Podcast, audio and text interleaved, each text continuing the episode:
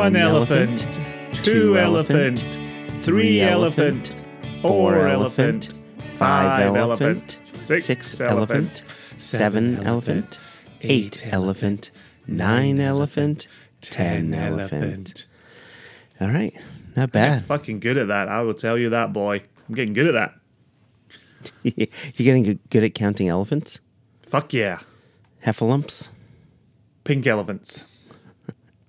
Elephants on parade. I don't have a comeback for that. Attention! Hello, everybody. This is Joshua Hatton with One Nation Under Whiskey Podcast. I am joined by, I'm joined today, and as always, by. Did I have that right? Did I parse You that do. correctly? I did. Uh, okay. Beautifully done. Yeah. Beautifully Uh, done. by uh, Jason Johnstone Yellin. It's my good friend and business partner. I See what you've done there. You've taken you've taken a complete picture. Yep. You've taken the jigsaw to it. Yes. You've shuffled it all about. Yes.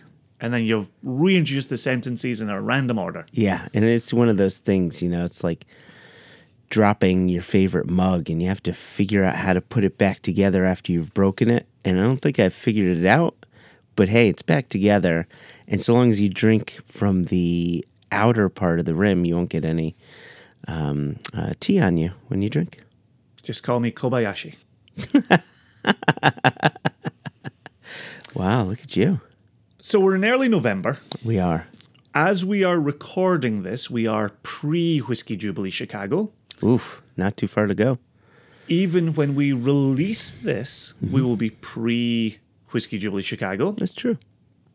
Depending on when our dear listeners listen to it, we will be in the vicinity of Whiskey Jubilee Chicago, or you could be listening to this two Post. years in the future.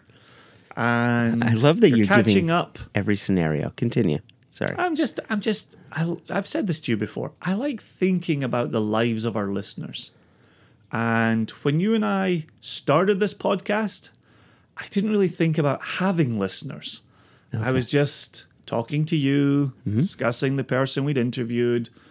But now we've got so many people who either email us or tweet us or Facebook Messenger us or Yeah. tell us at shows or tell us at tastings, loving the podcast.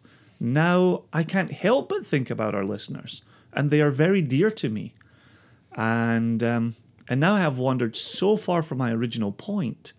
Um, yes, I was going to ask you, yeah. having framed it around the Jubilee. Okay. uh, you and I are doing a fair bit of traveling at the moment. With Yes. with us hitting the N of OND and Mm-hmm. just completing the O of OND.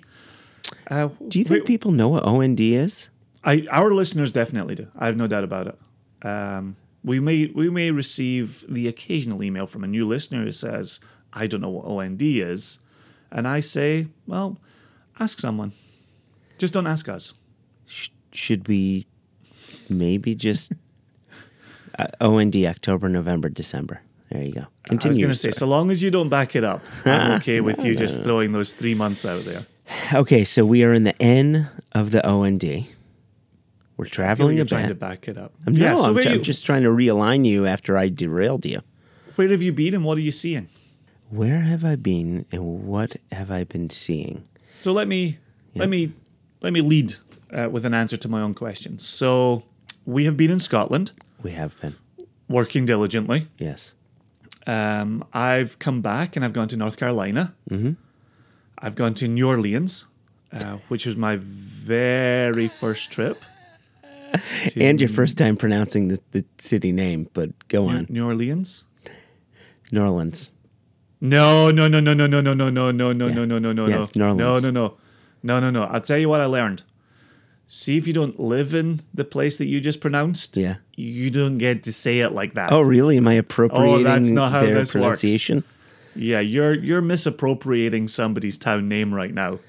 You don't get to do that. So I have Uh, to, I've got to call it New Orleans. And that's why I've got a little bit of a hybrid going on. I've connected the new to the Orleans, New Orleans. Yes, I I texted my wife one of the mornings. I said, "It's the rain is fair pissing down in Nola," Yeah, and no, she wrote me back and said, "You've you've only been there twenty four hours, but you're saying too much." And so you yeah, apparently you can't say Nola, uh, you can't say Norlands. You certainly can't say Norlands. That's oof. I'd give you an example to show you how bad that is, but I can't even say the the example. So I, I don't know. I kind of disagree with that. no, that that's because you're an incorrect person. You know what? This turns into taco restaurants being shut down because this happened in Portland. Uh, there was a whole to do about some taco shop being shut down because it was run by uh, non Mexican people, saying that they were appropriating their culture. Have you Snopes that? That that sounds like it's right I for a f- Snopesing. I feel like I read it on the the Daily, the, the National Enquirer. No, I Storm Stormfront. Did you read on I read Stormfront? that, whatever that is. Yeah. I read it on that. Yeah, I, I once wandered into that thinking it was Star Wars fan fiction. Um, and I And you were psyched for that. You're like, ooh, ooh, Star Wars actually, fan fiction. actually, you're going to be surprised. There there was quite a lot of who's who's the side that the rebels are fighting against. Um, because there was some of that tone. There was a bit of that tone to it. So maybe it was Star Wars fan Maybe- fiction maybe after it all. was. Yeah, Yeah. he's one of the good guys. I was thinking more of the heavy breathing guy in the black mask. There's there's so many ways you could take that. Um, Wait a Okay. second, I was watching Pulp Fiction. What am I thinking about? Yeah. Bring out the gimp. Okay, so you're and in. then earlier this week, Yes. Yes. I I saw you in Connecticut. you did. Yeah. It was. It was a quick trip, but a good one. Yep. Um, and I thank Say, you for say quick again. quick.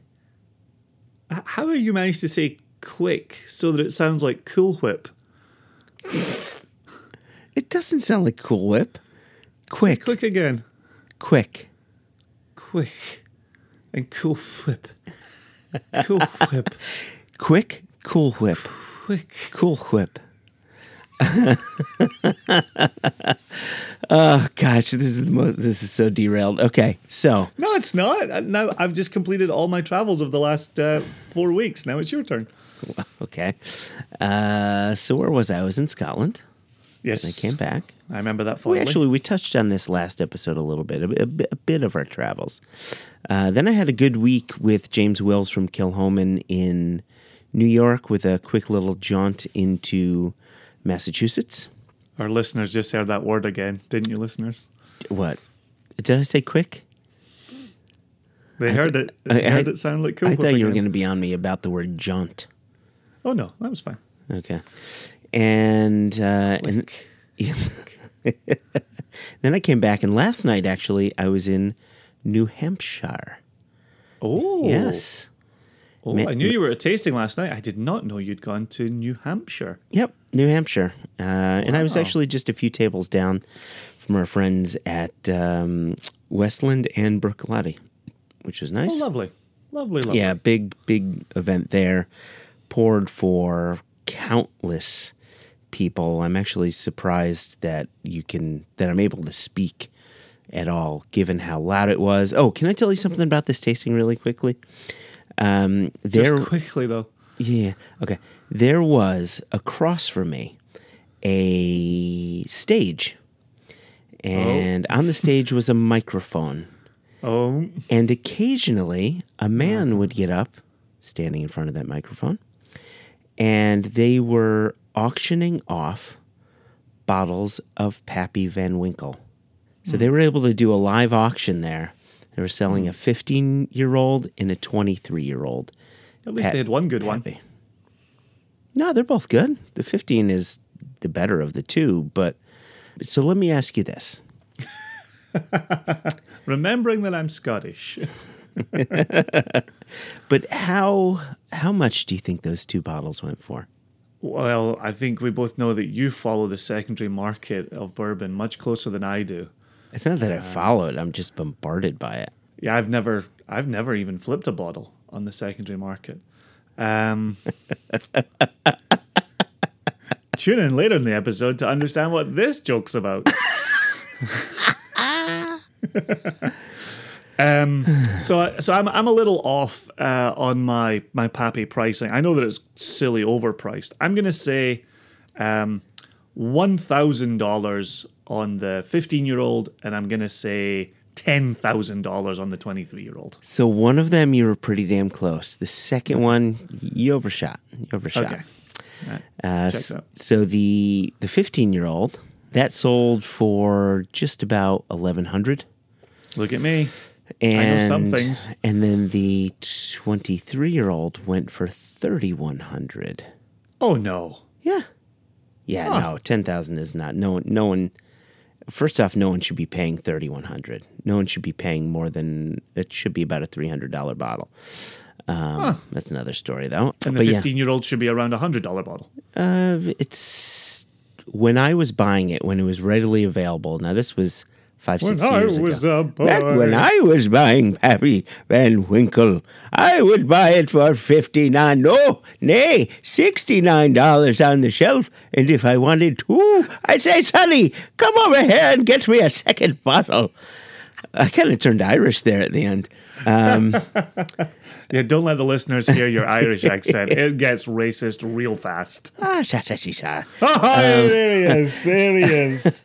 No, I think it, I think the suggested retail price is is around seventy nine for that now. I was I was just rounding up, Joshua. We're rounding up to uh, 100. to that. Oh, uh, hundred. Okay.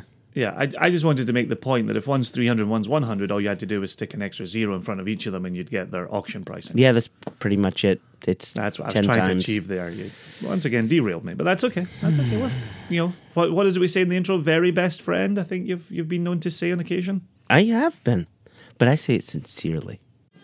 Who was that? Just a friend. You've made a new friend. Oh, a friend? Since when have you had other friends? Oh, friend. I knew him from when we was doing trials at West Ham. He's moved into the area. He's just some guy. Oh, some guy? Oh, he's just some guy. Oh, he's just some guy. That's all it is. Just a friend from when Jay had trials at West Ham that never happened. Don't forget the thumbs up. Oh, friend. Oh, new friend. Friend. Oh, friend. Please be my friend. Oh, friend. Oh, friend. Oh, I'm not sure what that dig was at, but okay. Yeah. I'm always sarcastically saying to what, yeah, see that Joshua had best friend. Oh, if only the, the listeners could see your eyes roll as you said it twice. Best roll, friend roll. He's so dear to me.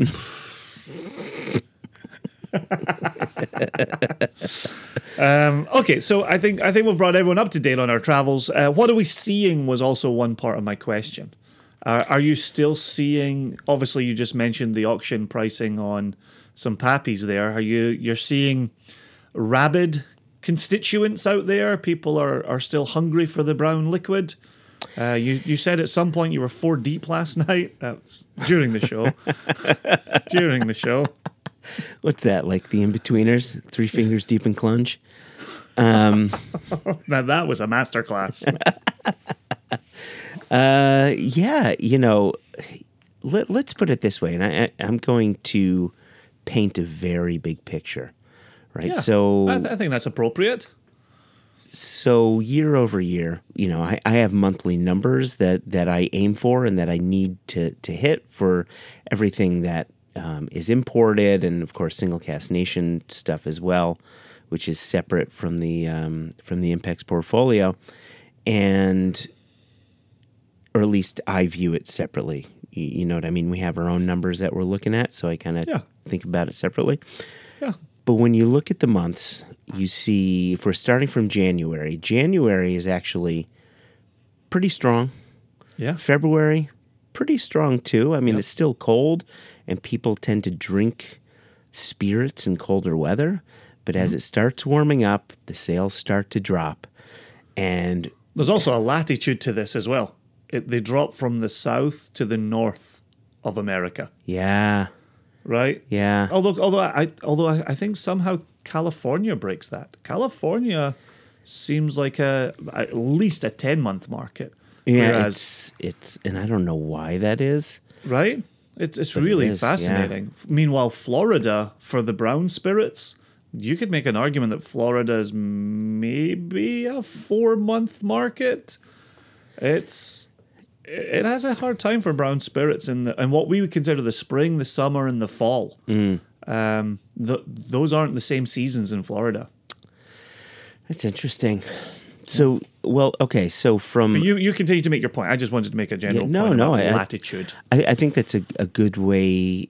I think it's a good thing to bring up because I guess if I stepped back and actually thought about it, I say, oh, yeah, that actually makes good sense. But, you know, here in the Northeast, even in March and April, you could still get kind of chillier days. May, you can Oh, still sure. get some chillier days. Once- 100%. Once June hits and July and August, it's really June, July, and the first week or two of August where you're thinking, oh crap. you know, the sales just aren't there. And, and what it is, is just following the, the, the natural sort of cyclical, uh, the natural cycle of what distributors buy, when do they buy it, why are they buying it, and why are they buying it at that particular time. And they're basically following the lead of the retailers who they want to go heavy with spirits when it's starting to get cold. They want Exactly. to keep that stock up as as it remains cold.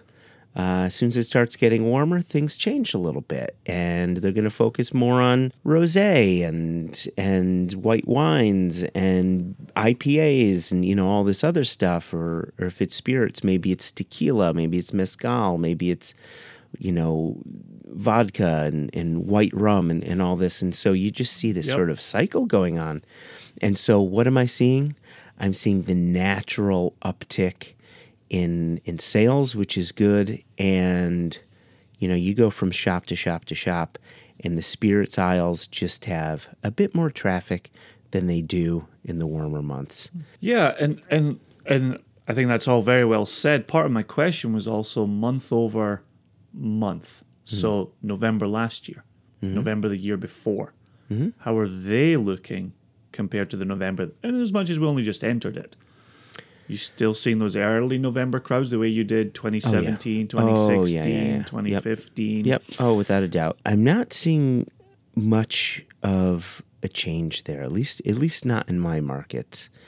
I think the the the tendency here in the U.S. to lean mo- a bit more toward uh, American brown spirits over you know Scotch whiskey or other whiskeys that that's still kind of growing though.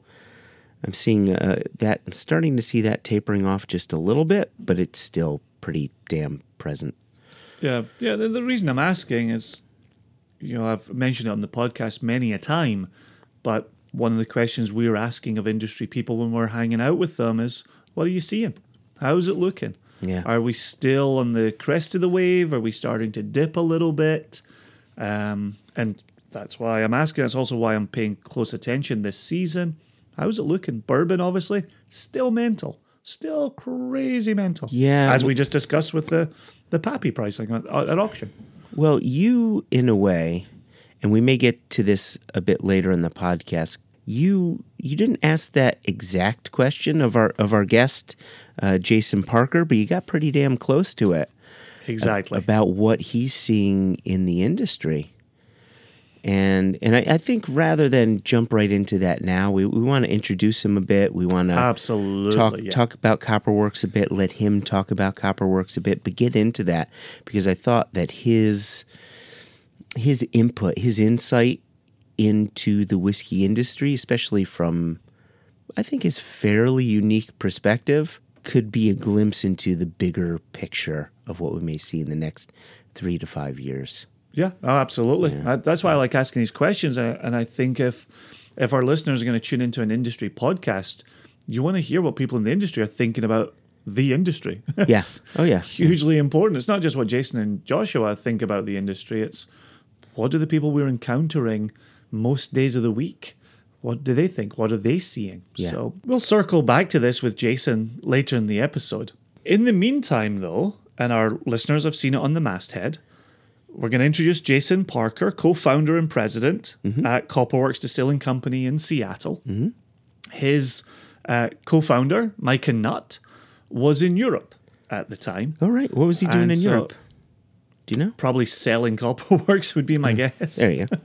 Okay. I didn't know if he was on vacation casks. or. Uh, do any of us ever go on vacation, Joshua? We're always turning vacations into busman's holidays. We did do five days in Tuscany. Need I oh. remind you? I, I was drinking the red wine as part of a busman's holiday. it's all research. we drank the Glen Grant Five. That was part of work. Oh, that that's that's right. That was hard work. okay, so Jason Parker, Mike Yes. is in in in Europe. Was in, was in Europe. yep. And and so Jason hosted me at Copperworks for the better part of four hours. wow. and the conversation did not lull at any point. Uh, he was just a tremendous chap to hang out with, discuss the processes, discuss maturation, discuss uh, his own releases from the distillery, and then, uh, as listeners will hear later in the episode, discuss the state of the craft industry. And, and just like in the conversation with Becky and Scott Harris at Catoctin Creek, craft continues to be an, an uncomfortable fit uh, for the industry. Yeah. It can mean so many things to so many people. It's a it's a word I keep using. Something better will come along, and I'll try. I transition. hope something better comes along because it just it seems more and more to to have uh, a bit a bit of a, a negative connotation. Maybe not from from all drinkers, but the more and more people talk about it, you say, "Yeah, it's kind of crafty. Ooh, it's craft." And and I, and and the thing is, there's no two distilleries alike, and some of these craft producers are producing amazing juice, and they're all trying to do their very very best. Yep. And and I think you know you had said something a few episodes back where you said what distillers are doing now is so new, it's so different that you almost wish it didn't have the word whiskey attached to it mm-hmm. because then it's held to a different standard. And you know, which which is a, a sort of interesting way to look at it, and it almost seems as if they're trying to throw craft in there to flash up the word whiskey. Craft works with beer. It doesn't seem to work with whiskey. And I, I hope you're right. I hope there's another term that comes along that helps to, to better talk about craft whiskey in a more positive light. Yeah, I think that's one of the things Jason's grappling with at Copperworks. Is it's, it's a bit like um, Becky and, and Scott at Catoctin Creek. It's a bit like Matt Hoffman at, at Westland. What's our identity? What can we do that somebody larger than us with more money than us um, is doing day in and day out? How do we zig when they zag? How do we zag when they zig? And, and for me, that's part of what the craft word means. And I think you're right, it fits craft beer maybe easier than it fits craft whiskey. But for, for me, it's the potential for those industry leaders to be zigging when others are zagging. Yeah. Uh, and I think when you've got Jason, who brings in 25 years of brewing experience before he turns his attention to distilling, and Micah Nutt is a, a very established uh, Pacific Northwest brewer as well, uh, before becoming a, a well regarded distiller. What did they learn in that industry? Yeah. Yeah. And what are they then able to apply to Copperworks? Yeah. That allows Copperworks to do something that that maybe nobody else in the industry is doing or very few in the industry are doing. That that that to me is something very interesting. And I think from the very first part of their process, they're doing something quite unique. Agreed. Should we hand the floor over to Jason? Yeah, let's let's let Jason talk. We've been talking for a while, A long while. and uh, and I know you wanted to sort of limit how much we were going to talk before we introduce our guests, but you seem to amp it up. So I blame you. Damn you, Hatton. Blame the victim. And um, Shakes fist. yeah, let's hand it over to the other Jason. Okay, so the um, genesis of this uh, distillery being that Micah and I are both brewers, both home brewers, and I've been a professional brewer since '89, is that we decided to make a high quality beer And we're doing that in partnerships with three breweries the Pike Place Brewery, the Elysian Brewery, and the Fremont Brewing. Okay. So, some really great world class brewers. With, by the way, really great world class breweries. So, you know, way better controls than you would normally find in any distillery, in fact. Brewers have to be a lot more con- controlled. So, we're brewing for flavor. We do two beer recipes. We do one that is 100% pale malt. So, we're doing a very um, common thing that you might find in Scotland. We've talked uh, briefly about how the Scots are looking for extract, mainly for yield. Um, we're looking mainly for flavor, but we, we so we make two um, two recipes 100% pale malt and then one that is based on a scotch ale. The last beer i made up at the pike place brewery was this one called the kilt lifter. It's uh, about 9% ruby red alcohol beer. Um, we, we use twice as many caramel and crystal malts as that beer has. So this is a very strong Wow. uh, yeah, ridiculous amount of, of specialty malts that's expensive. Those are even less fermentable. So we're even getting less yield. so back to our story. We take the we take a beer that we, a sweet wort that we've made in one of these three locations. We truck that sweet wort over to the fermenter. We put beer yeast in. So we're literally taking yeast from the cone of the Elysian Brewery. So not a powdered yeast, not a dried yeast, but a fresh yeast. We put it in, and immediately we have fermentation. Uh, you can almost count 15 minutes, and you start seeing bubbles come out. And by the end of an hour, it's in rapid fermentation. So none of the lag times, none of the um, opportunities that you might have if you're using a powdered yeast or a dried yeast. It's not going through a growth phase; it's already doing fermentation. We do that fermentation at 70 degrees Fahrenheit for seven days, and then we chill the tanks with glycol jackets to 35 degrees for two weeks. During that time, the yeast flocks or flocculates into this 60 degree cone. It leaves bright beer above. All breweries do that.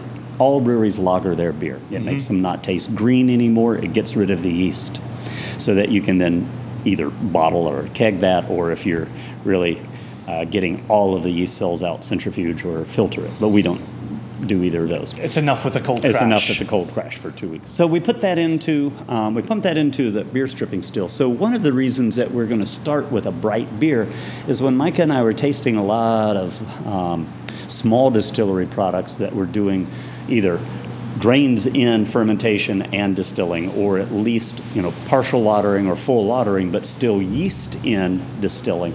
We were getting autolysis flavors, so where yeast breaks open and you get that kind of meaty Okay. character.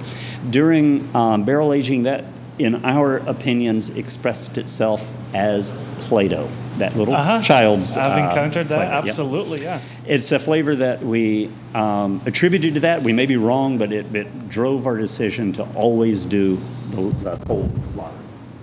lagering. So two week lagering. So there is going into the um, into the still is a about a nine percent beer, which is higher than most washes. And you were very kind and you let me taste that. Yes. There, there's a lot of sweetness to it, but it's something that I would happily drink on a summer's day. It's it's got the rich maltiness to it, but it doesn't have the same sour note that I've maybe had in some other washes in Scotland. What's responsible for that? Well, a couple of things. One is we boil in the brewery, which is a kind of bizarre thing to do for a distiller. But remember, we're brewers who have become distillers, so we're actually trying to differentiate. So by doing a sanitary fermentation, meaning we boil, that denatures enzymes, so there is no chance that during fermentation we're going to develop more fermentable sugars. That happens in all other distilleries that don't boil. It's literally continuing to uh, to degrade to small sugars in the fermenter.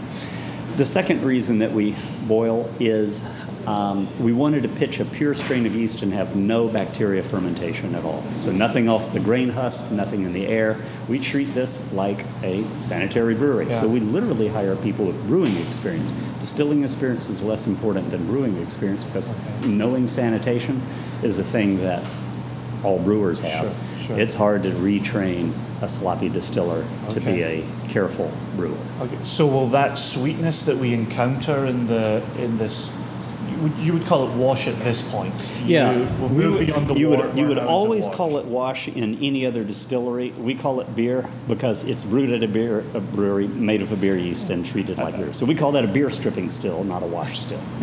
Cool. I, I wanted to tread lightly with the terminology, not piss off the brewers in here. Um, and so that, that sweetness that we have in your beer Yeah. Will then carry on through your distillation. When we taste, um, surprise of surprises, something that we didn't know, and again, I'll um, reference Stranahan's Colorado whiskey. When we first tasted that, we were getting a beer finish, and of course, that was made in a similar fashion. It was made from a brewery. Um, with that sugar coming through, it literally makes it all the way through the distillate, all the way through the barrel, and into the bottle. So you will pick up a mouthfeel that helps um, reduce the alcohol burn. So we traditionally now we've done 13 releases of whiskey. We have always hit about 100 or more in proof. I think uh, two releases were below 100, and the rest of them have been above. So you know, 50% alcohol. That would normally be a very painful experience if you're drinking just straight all the time. But in fact, with our with our beer, I, you may not have noticed, but that was a nine percent beer you were just drinking. But you, you mentioned doesn't a, drink you like mentioned it. a summer day. Yeah. And then with a, the spirit in here will be 100 and, uh, and two proof, so 51 percent. And I don't think you're going to feel it's quite as hot as uh, as you would normally suspect. That's certainly one of the things Joshua in selecting casks, Joshua and I are always looking for is a, a mouthfeel. And I always talk to people in my tastings that if you can get the oils in there, that those oils that relate to that mouthfeel will protect your taste buds. That's right. And you'll avoid some of that heat. Yes. Or some of the, you know, one of the worst words that people say to me is raw. Or that's raw. Right, right, right. Oh, that drives me crazy. but but if you can get good, rich mouthfeel Yes. in there Yes. with good wash slash beer, Yeah. good distillation, good maturation, you can be protected against that higher alcohol burn. So that's one way. That's definitely one. Lipids, the fats Mm-hmm. that come out. But the other way is sugars, complex sugars, and that's not being explored except for by brewers become distillers. Yeah. So that's. Uh, I I think it's a new area for flavor development. Beautiful. And uh, that's one that we're really excited about, and we come by it naturally, so it's easy to do. You and I, Jason, before we started recording, we we were talking about something completely different, and you mentioned a word, corollary, co- co- corollary, cor- corollary. yeah, that's the exact word I brought up. Can you pronounce it for me because that word sucks? Uh, I also have a hard time with it. Corollary. Corollary. I see a corollary. There you go. Yep, yep, yep, yep. Ding, ding, ding, ding, ding. between what Copperworks as a brewer, as brewers who now distill. I see a connection between what they're doing and what mezcal producers are doing. And by that, I mean, when you look at how mezcal is made, all of the attention is paid to everything before distillation Mm, I see what you're trying to say here. right? So with mezcal, they've got to wait for the agave to get to seven years, 10 years, 15 years, 20 years, you know, whatever it is, depending on the agave. What is the soil doing? Where is it being grown? Uh, how are they roasting it? Are they, and- then, you know, are what types of stills they're using definitely plays a part. But really, it is the polar opposite to, if you compare it to whether it's bourbon production or or malt whiskey production, where they harvest a grain, they make a beer out of it, they distill that, they put it into cask, and let the magic happen in the cask. Let the cask do the heavy lifting as far as dictating what those flavors are going to be. And the reason why I say there's a connection between what Copperworks is doing and what mezcal producers are doing is they are brewers trying to make a damn good beer mm-hmm.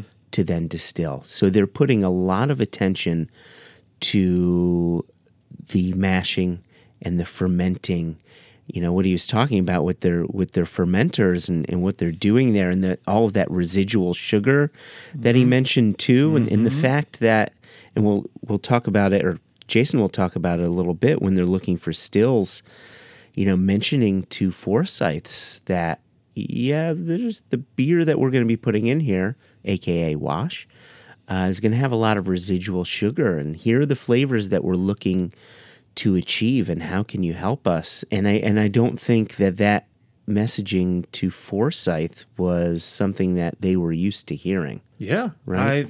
I uh, and I I feel like just as you perfectly transition from the fermentation to the distillation, we should allow Jason Parker back in at this point to say what he needs to say. Perfect. So so continue talking to me about these these Forsyth stills. Walk up there. There we go. Yeah, these are beautiful.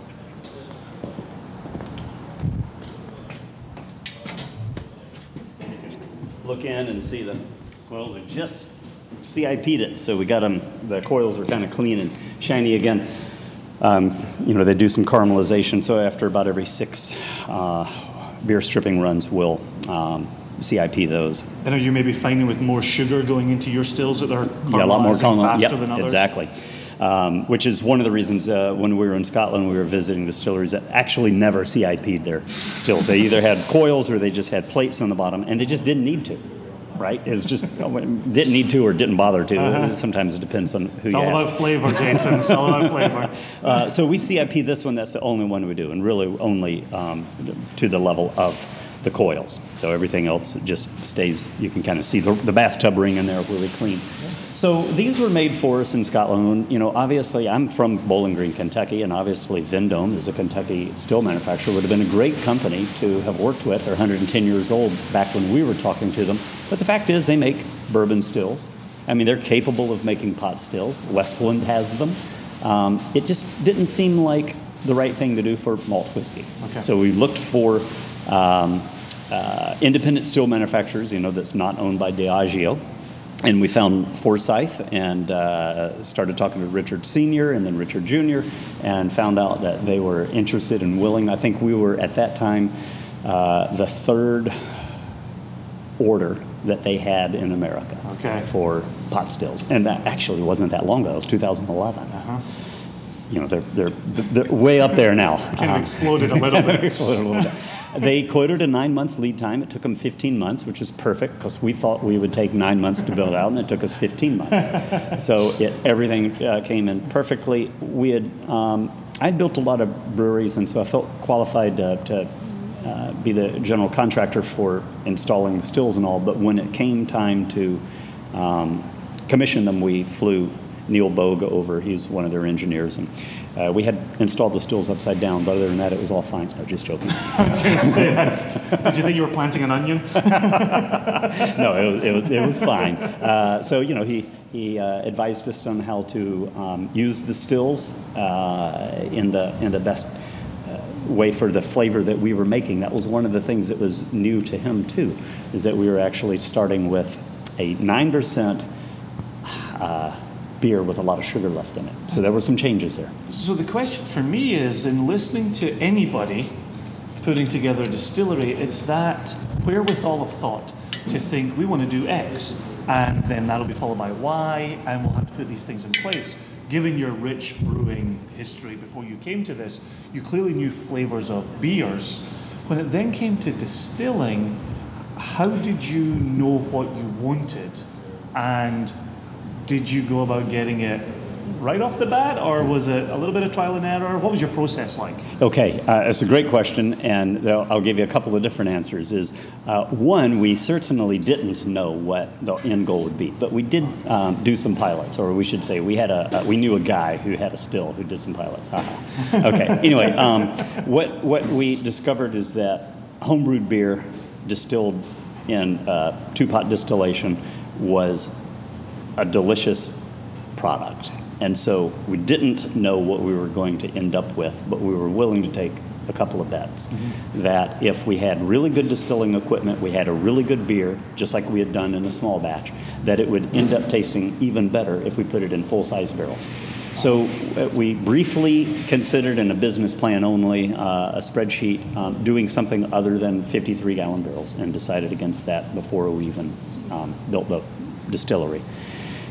That luxury of having enough capital to start and being able to do that is something I advise anybody who is trying to open. The second thing, answer your question, is um, I always think that one of the reasons that a distillery is successful versus not is because they have a focus and they go deep instead of wide. And we decided, you know, so no fruit, so we can't do anything in the fruit category. No flavors, no um, nothing other than whiskey and gin. Now we make a vodka, but of course you know that a vodka is the base for making a gin, so we have to make that grain neutral spirit, and we're happy to sell it. We're proud of it, but we're not going down a road of flavored vodkas or anything else like that, right? You don't seem like the flavored vodka type. Neither you nor Micah. right. And, and, and actually, gin is a um, gin is a, a thing that, you know, when we looked at the balance sheet uh, in, in, in paper, is like we got to do something to stay open for the first few years if we're going to be down on the Pike Place Market or the Seattle waterfront. Yep. Um, that's just not cheap rent. So, uh, and we didn't want to build multiple distilleries. We wanted to build the last one first. So we didn't want to start out in a small ware, industrial warehouse and then in a few years go build something else. Unlike a lot of the distillers who are um, um, can be excused for the naivete because they're young. We were old enough to know how stupid this was and still did it. Uh-huh. And so we weren't going to do it twice.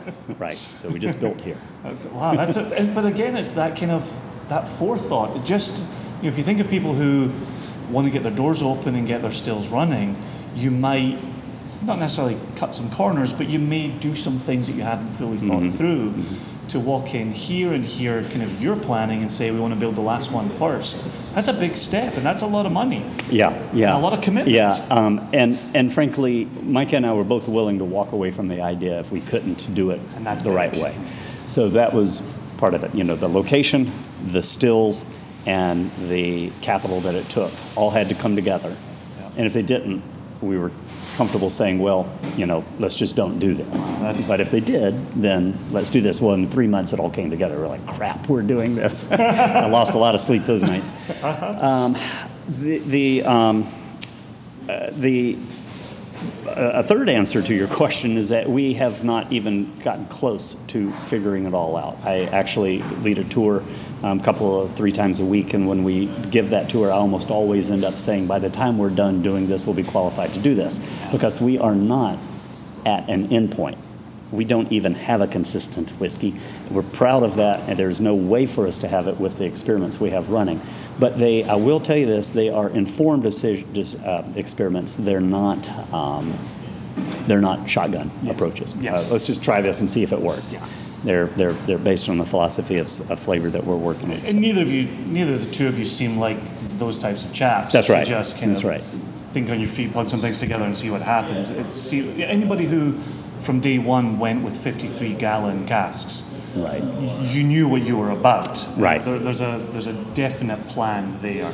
So we feel we feel um, uh, comfortable with the flavors that are coming out, and now after five years of doing this, we've got a whole lot more ideas to explore. But like I said, actually deeper rather than um, wider. And I think we also have justified some of our decisions, uh, most of them, I would say, but um, improved some of our other decisions. So um, barrels are a really good um, uh, topic, which we can, when we walk back there, we'll, We'll, we'll talk to. about this. We'll love to get to that.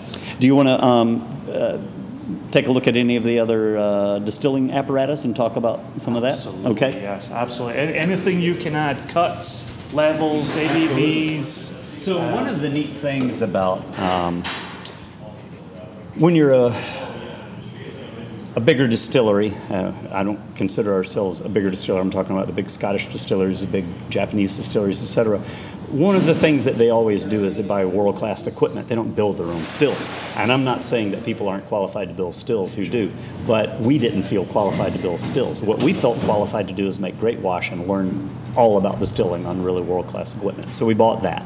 I wanted a spirit safe because I'm just like, you know what, we're going to be on the waterfront. It's the sexy piece of eye candy there. yep. And through the glass And windows. And through the glass windows, room, yeah. yep. So um, a spirit safe, which, you know, puts you back um, a couple of nickels, um, is still one of the pride and joys and one of the most remarkable things about being in this distillery. We love having this Forsyth spirit safe. Uh, You know, it's just like the the ones in Scotland. Uh, nothing fancy except for that it's just got 250 years of um, design heritage to us. It's just beautiful. We have um, a couple of things that um, usually blow the Scots away. We have sample ports on the exit pipes out of the spirit safe because we indeed can and do taste throughout the wash. Throughout the spirit run, we're tasting flavors and monitoring this every 30 minutes. Oh, interesting. That is something that is uh, brewers always taste things all the way along. You know, every day when they're taking gravities or tasting the beer, how's it taste? Where's it going? Do I smell any butterscotch? Is there anything going on in there? You know, it's unfortunate that because of the, the laws in Scotland, uh, distillers didn't develop a skill of smelling and tasting spirits coming off the still. Now, some of them do have access to it in labs, but for the most part, it's not what they make cuts by. Correct. It's what we made cuts by based on numbers. So our first cut, when we were in Scotland, we went to 10 different distilleries and everybody was very transparent with us. What are your cuts? They would tell us, you know, we cut at 150 or we cut after two hours or we cut here. We do, after um, the foreshots, we get a little bit of acetone out. We make our first cut at 147 proof. So we cut from heads to hearts at 147 proof and then at about three hours later, we cut at 121 proof, which is pretty low for a Scotch distillery.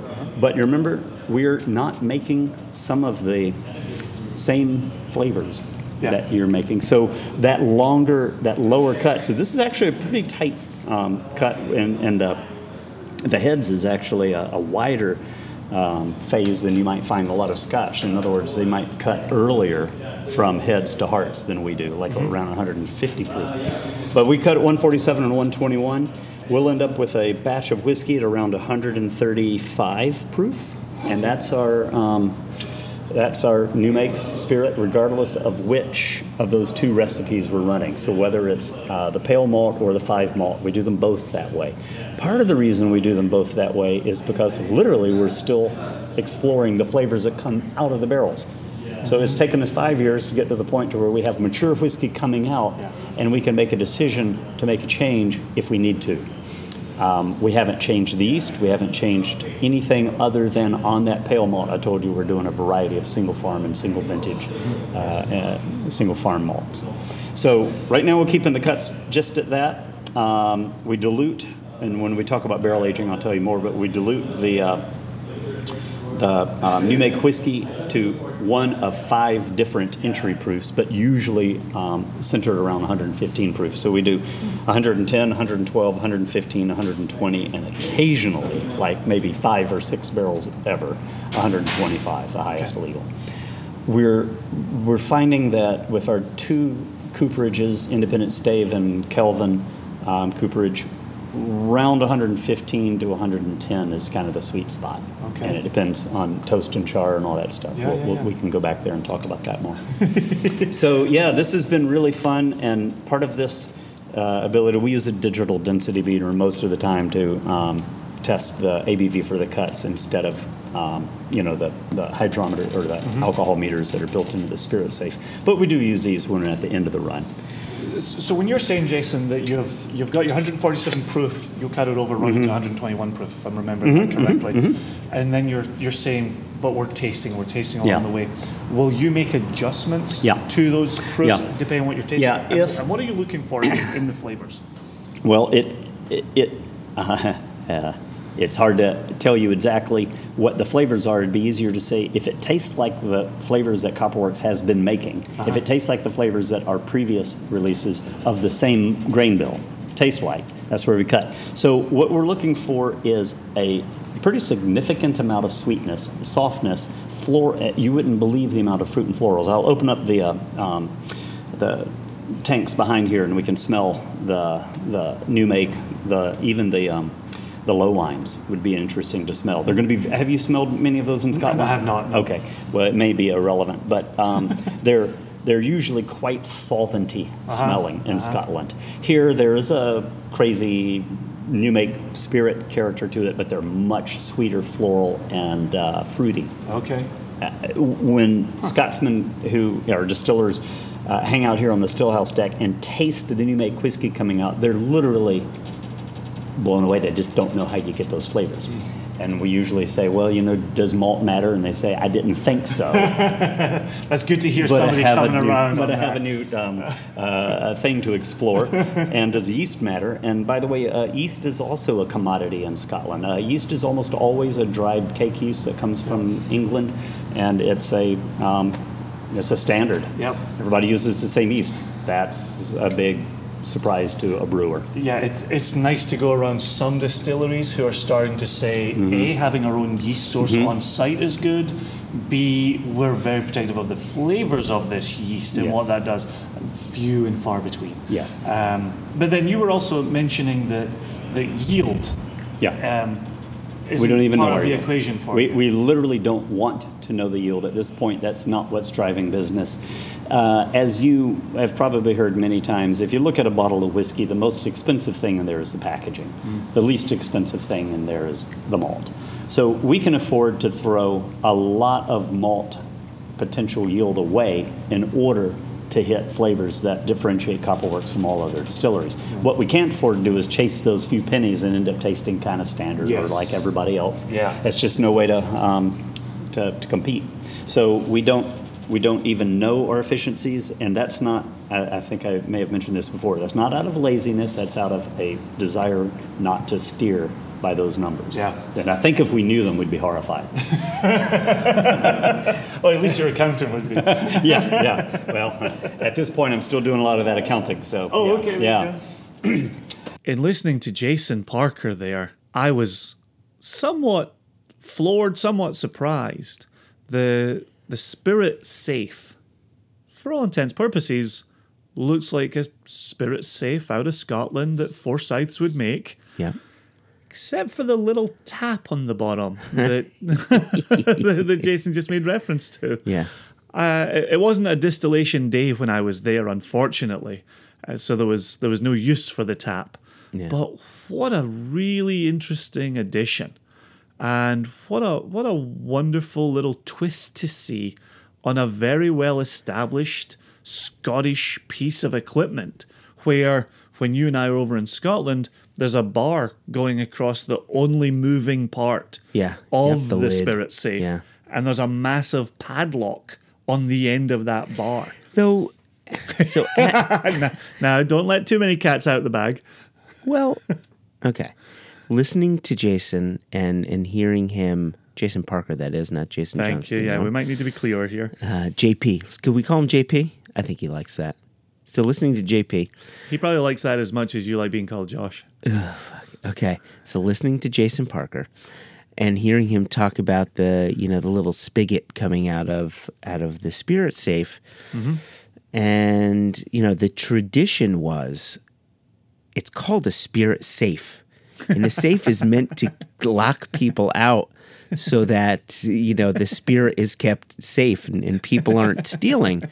However, you know I'm trying to think of all the various you know the various distilleries we've gone to in Scotland where yes, the bar is there, yes, the padlock is there, but the padlock isn't often locked.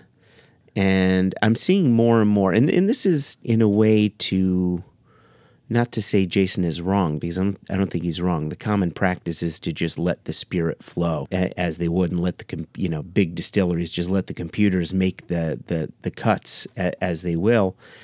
But I've been seeing more and more doing these distillery tours and they will say, Hey, do you want to taste the spirit? And they'll open it up and they'll give people a little bit of a taste. So you get to see that a bit more, whether they're actually using that to determine their cuts. I think Jason is spot on. Few, if any, are, are, are doing that. But there is access to it where once they were all locked. But you also have to figure we are on industry visits. Oh, that's true. And when we take our tour guests, Yeah, our tour true. guests are also on industry visits. Yeah, that's true. If you pitch up to a distillery on a five pound tour, you're not even getting to stand next to the spirit safe. Okay, yeah. let alone yeah. oh you are we dram are we dram for you Okay, but, but but but my point stands that that lock is not locked. It's rarely locked. see if your distillery is owned by Diageo that bar is in place, that padlock is locked, and one person has a key. I will make Okay. that crystal clear right now. So I've got nothing to stand by. and if you're on an industry visit, it is still the bar's in place, the padlock is locked tight. Right. Fair enough. Yeah, we we have some very good friends in the industry uh, who help us out a little bit. So, yes. Okay. So I, fair I enough, thoroughly enough. enjoyed I thoroughly enjoyed debunking your aside there. So that was a ton of fun, ton of fun. Um, Wow, I just I feel like you know that's total industry privilege.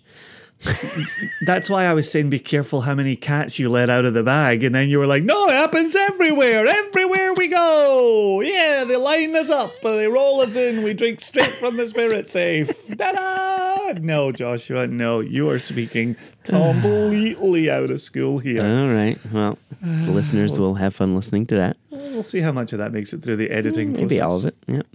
So, So so so with with new make and a and a very specifically designed new make coming through those stills. One of the things that that I'd been talking with Jason about early in the process, uh, early in the early in the walkabout uh, as we'd had it, our conversation kept jumping ahead to maturation. We couldn't help ourselves. We ended up talking about how that fits with wood Yeah. how that fits with wood and where that goes and what they're watching. And they're a young distillery using 53 gallon casks. And so, what are the implications of that? One of the things that, that I say, I said many times to Jason, and, and it's worth repeating here, even as it's appearing uh, in the conversation with him, is they really had a plan before they opened their doors. And I know that might sound a bit silly to people, but it's it's notable for me that they were thinking way into the future. They were really going beyond doors open and lights on. They really wanted to know what are we doing as a distillery? yeah.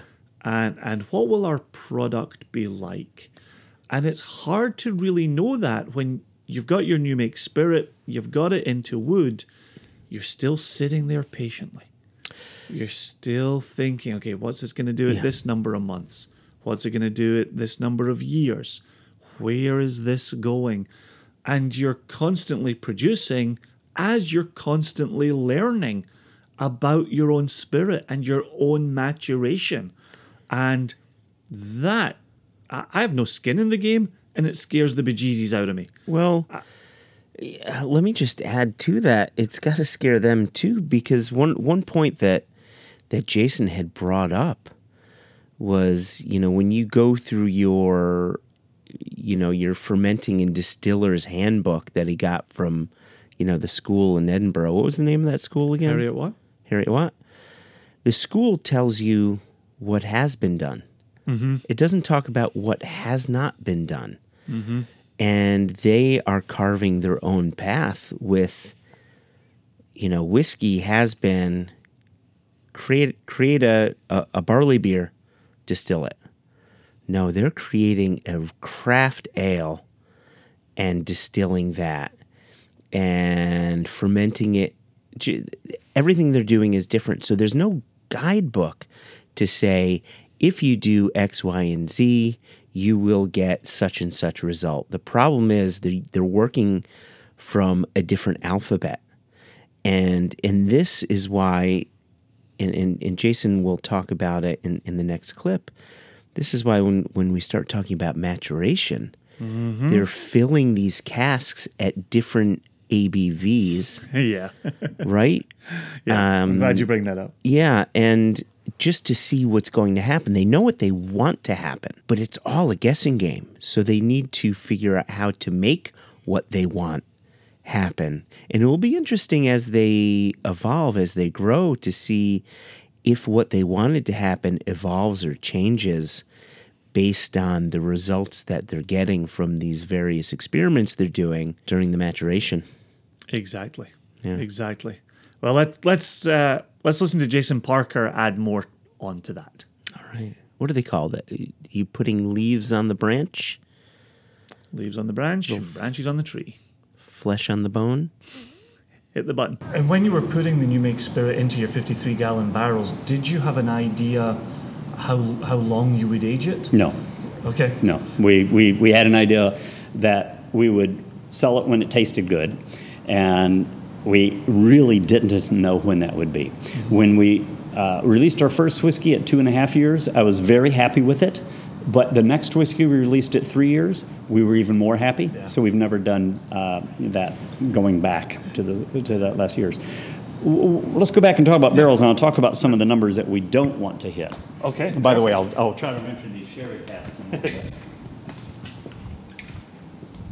you do all your warehousing here? yeah, Okay. but that can't ha- last long. Yeah. it's when they start to appear in every corner and nook and cranny. Um, let's see here. We're going to have a lot of fan noise Okay. back in there. So, you know, what we can do is kind of take a look here. Yeah. Um, yeah, this is the entirety of it. It's like 350 barrels of whiskey, and that's it. Okay. Um, the ones that are still in, in, uh, plastic are, of course, brand new, but all the rest You're not doing the Diageo experiment here? Keeping the angel share Right. inside? Yeah, no, that's a whole whole idea. Um, I, I will throw a little bit of the science to you about Please. why we are doing a. Um, you, you notice that our temperature now is 73 degrees, 49% humidity. In most warehouses, they're optimized for the removal and addition. They were optimized for the two of the three things that happen in the barrel. So the barrel cycling through temperature is, is a really big story, and, uh, and I believe that it is uh, sort of more an important factor. It also is uh, easy to hide the bigger story, which is it's damn expensive to heat a warehouse and cool a warehouse. And if you're building warehouses with literally a million barrels in them, there's no way you can afford to do that and hit your price point. So, so you don't, and then you, you have a really great story about why it's important to have temperature cycles. And that is true. Temperature cycles help optimize the removal through the charcoal layer and the addition of vanillas and caramels. As you probably know, the most important thing going on in a barrel is oxidation and esterification, right? So, what influences oxidation is uh, humidity. So they, as you have a drier, humid, uh, a drier environment, then more water is coming out of the barrel and leaving more alcohol behind, and that uh, uh, air that gets back into the barrel through the same seams that the uh, water came out will allow um, more interactions with alcohol and aldehydes. Reversely, if you have a lot of water surrounding the barrel, then you're going to end up with more alcohol coming out and your proof will lower, like it does in Scotland. And that's going to even need a little bit longer for those interactions of esters because esterification, the second phase, so after oxidation, things turn into acids, and then acids bump into alcohols and form esters. So whiskey esters are the things that taste mature, you know, dried fruit, tobacco, leather, dark chocolate, those things. The way those things are generated is through interactions with acids and alcohols. And you have to decide what are you trying to accomplish in the barrel. If you're trying to clean up sour flavors, then you need whiskey to move through the char. You need some char and you need it to move through the char. If you don't have sour flavors because you didn't do a sour mash and you didn't ferment all the sugar out, so therefore you're not looking for the barrel to be the sole contributor of sugars, mm-hmm. then you actually need, in our opinion, to optimize for the third thing, that, opt- that esterification. Well, esterification, that process of maturing, cuts in half every 10 degrees centigrade you drop below room temperature. So in the wintertime, whiskey isn't actually maturing. It's flavoring, it's coloring, but it is not maturing. We don't have a winter. We keep it 70 or above in here year round. And it's uh, generally between 35 and 60 percent humidity. So you know, floating around the 50 percent. I says 49 today. So what's neat about that, with 850 cubic feet of air a minute moving through here, pulling this air, this doesn't smell like a warehouse. It doesn't have that heady alcohol thing, right? That means that we have the maximum amount of oxygen around that barrel, of fresh air around that barrel. We're literally getting a 7% angel share. We're using standard barrels. I mean, they have a lighter char, but standard barrels, and yet we're getting a seven percent angel share.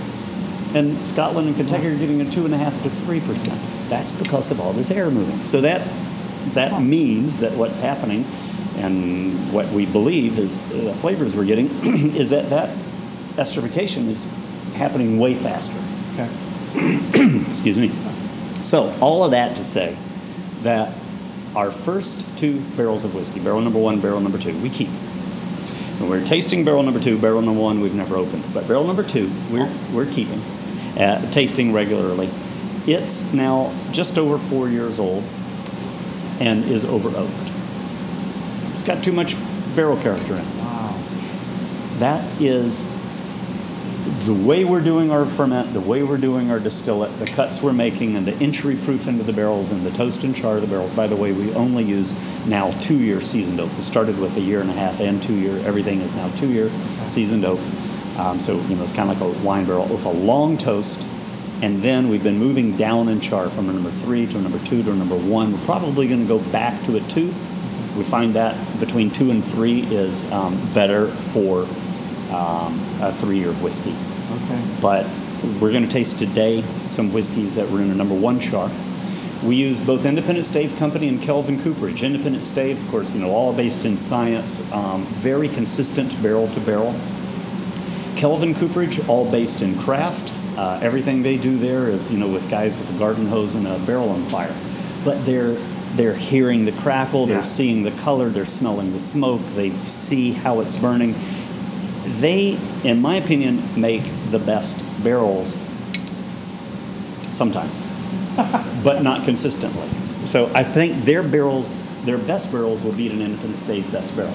But their worst barrels are way worse than the average Independent Stave. So we use both, about Uh-huh. 50 50. Wow. We're um, now bringing on Canton. Um, so we're doing three-year age staves with them. Canton is really nice. They're a French company, but they um, sell here. Is that they do really great all the way down to the individual forest tracking. So we're all about moving towards, um, you know, single farms, single varieties, single vintage malts, treating treating whiskey with a terroir and a vintage, and being able to do that with the barrel, uh, Canton will help us achieve that. Independent Stave and Kelvin aren't um, delivering that yet. Okay. They might. It's interesting listening to you that you you and Micah seem very influenced and inspired by Scottish traditions and, and single malt Scotch. Absolutely. But you've got at each step you've got your own wrinkle in it. That's right. You've got your own way of doing it. And now that we come to wood, the fact that you're using the new char, Yeah. um, much more in my mind, you know, the Kentucky tradition, Yeah, yeah, yeah, right, right. Are are you also putting your um, I'm trying to think of how to say this in American usage. Are you putting your new char used barrels back into rotation? Yes. Okay. Yeah, we, so we're going to do them um, for one more time. So part of the reason that we're buying new barrels, so the, a very uh, economical way to have started this would be to use use bourbon barrels, Uh-huh. right? Yeah. So let's think about bourbon barrels. First of all, they they have no seasoning. They're they're all um, for every one of them except for a big deal when they do something at seasoned oak and they'll put it on the label and Yeah. charge you three times for the bottle. Uh, are uh, kiln dried. Secondly, is they don't do a toast. They only do a char, and they get a red layer, a little bit of toast behind the char, and that's because it's a one and done barrel for them. They're not planning on using it again. They can't, so they sell it. The Scots aren't really looking for extra barrel flavor. They're fine to use. Um, they need the char because they do need some of that cleaning, but they're fine to just let that malt be a significant part of flavor, and they're going to get some sweetness Yeah. out. If not just from the end drink, the bourbon that's in the wood, they're also going to get it from the, the oak, then, you know, for the well, what they call the first fill, but of course, what actually is the second fill. We're doing, yeah, I, I was talking to a Scotsman one time, and I said, "Why do you call it a first fill?" And he goes, "Well, because we don't consider bourbon whiskey; it's actually barrel flavor." He's not wrong. No, no, no. Bourbon's wonderful. well, growing up in Kentucky, I do have a, a, a spot for that sweet character that comes through from a bourbon barrel, but uh we are not making anything like the oily distillate that is bourbon. You know, that's first um, column distilled and then uh, pot distilled. So, so there's uh, an interest in us in, I think, some of our best whiskeys. I, I think, but I don't know. I think some of our best whiskeys will probably be coming from our second fill. right? So what we're doing right now is everything is being released as first because we had no choice, and then when we're refilling that whiskey, we'll see how long it can stay in there. It might be five years, six years. Now remember, at a seven percent angel share, we're getting a hell of a lot more oxidation esterification. Yeah. So we could end up with, uh, you know, it being closer to a four and a half year whiskey. We don't know. Yeah.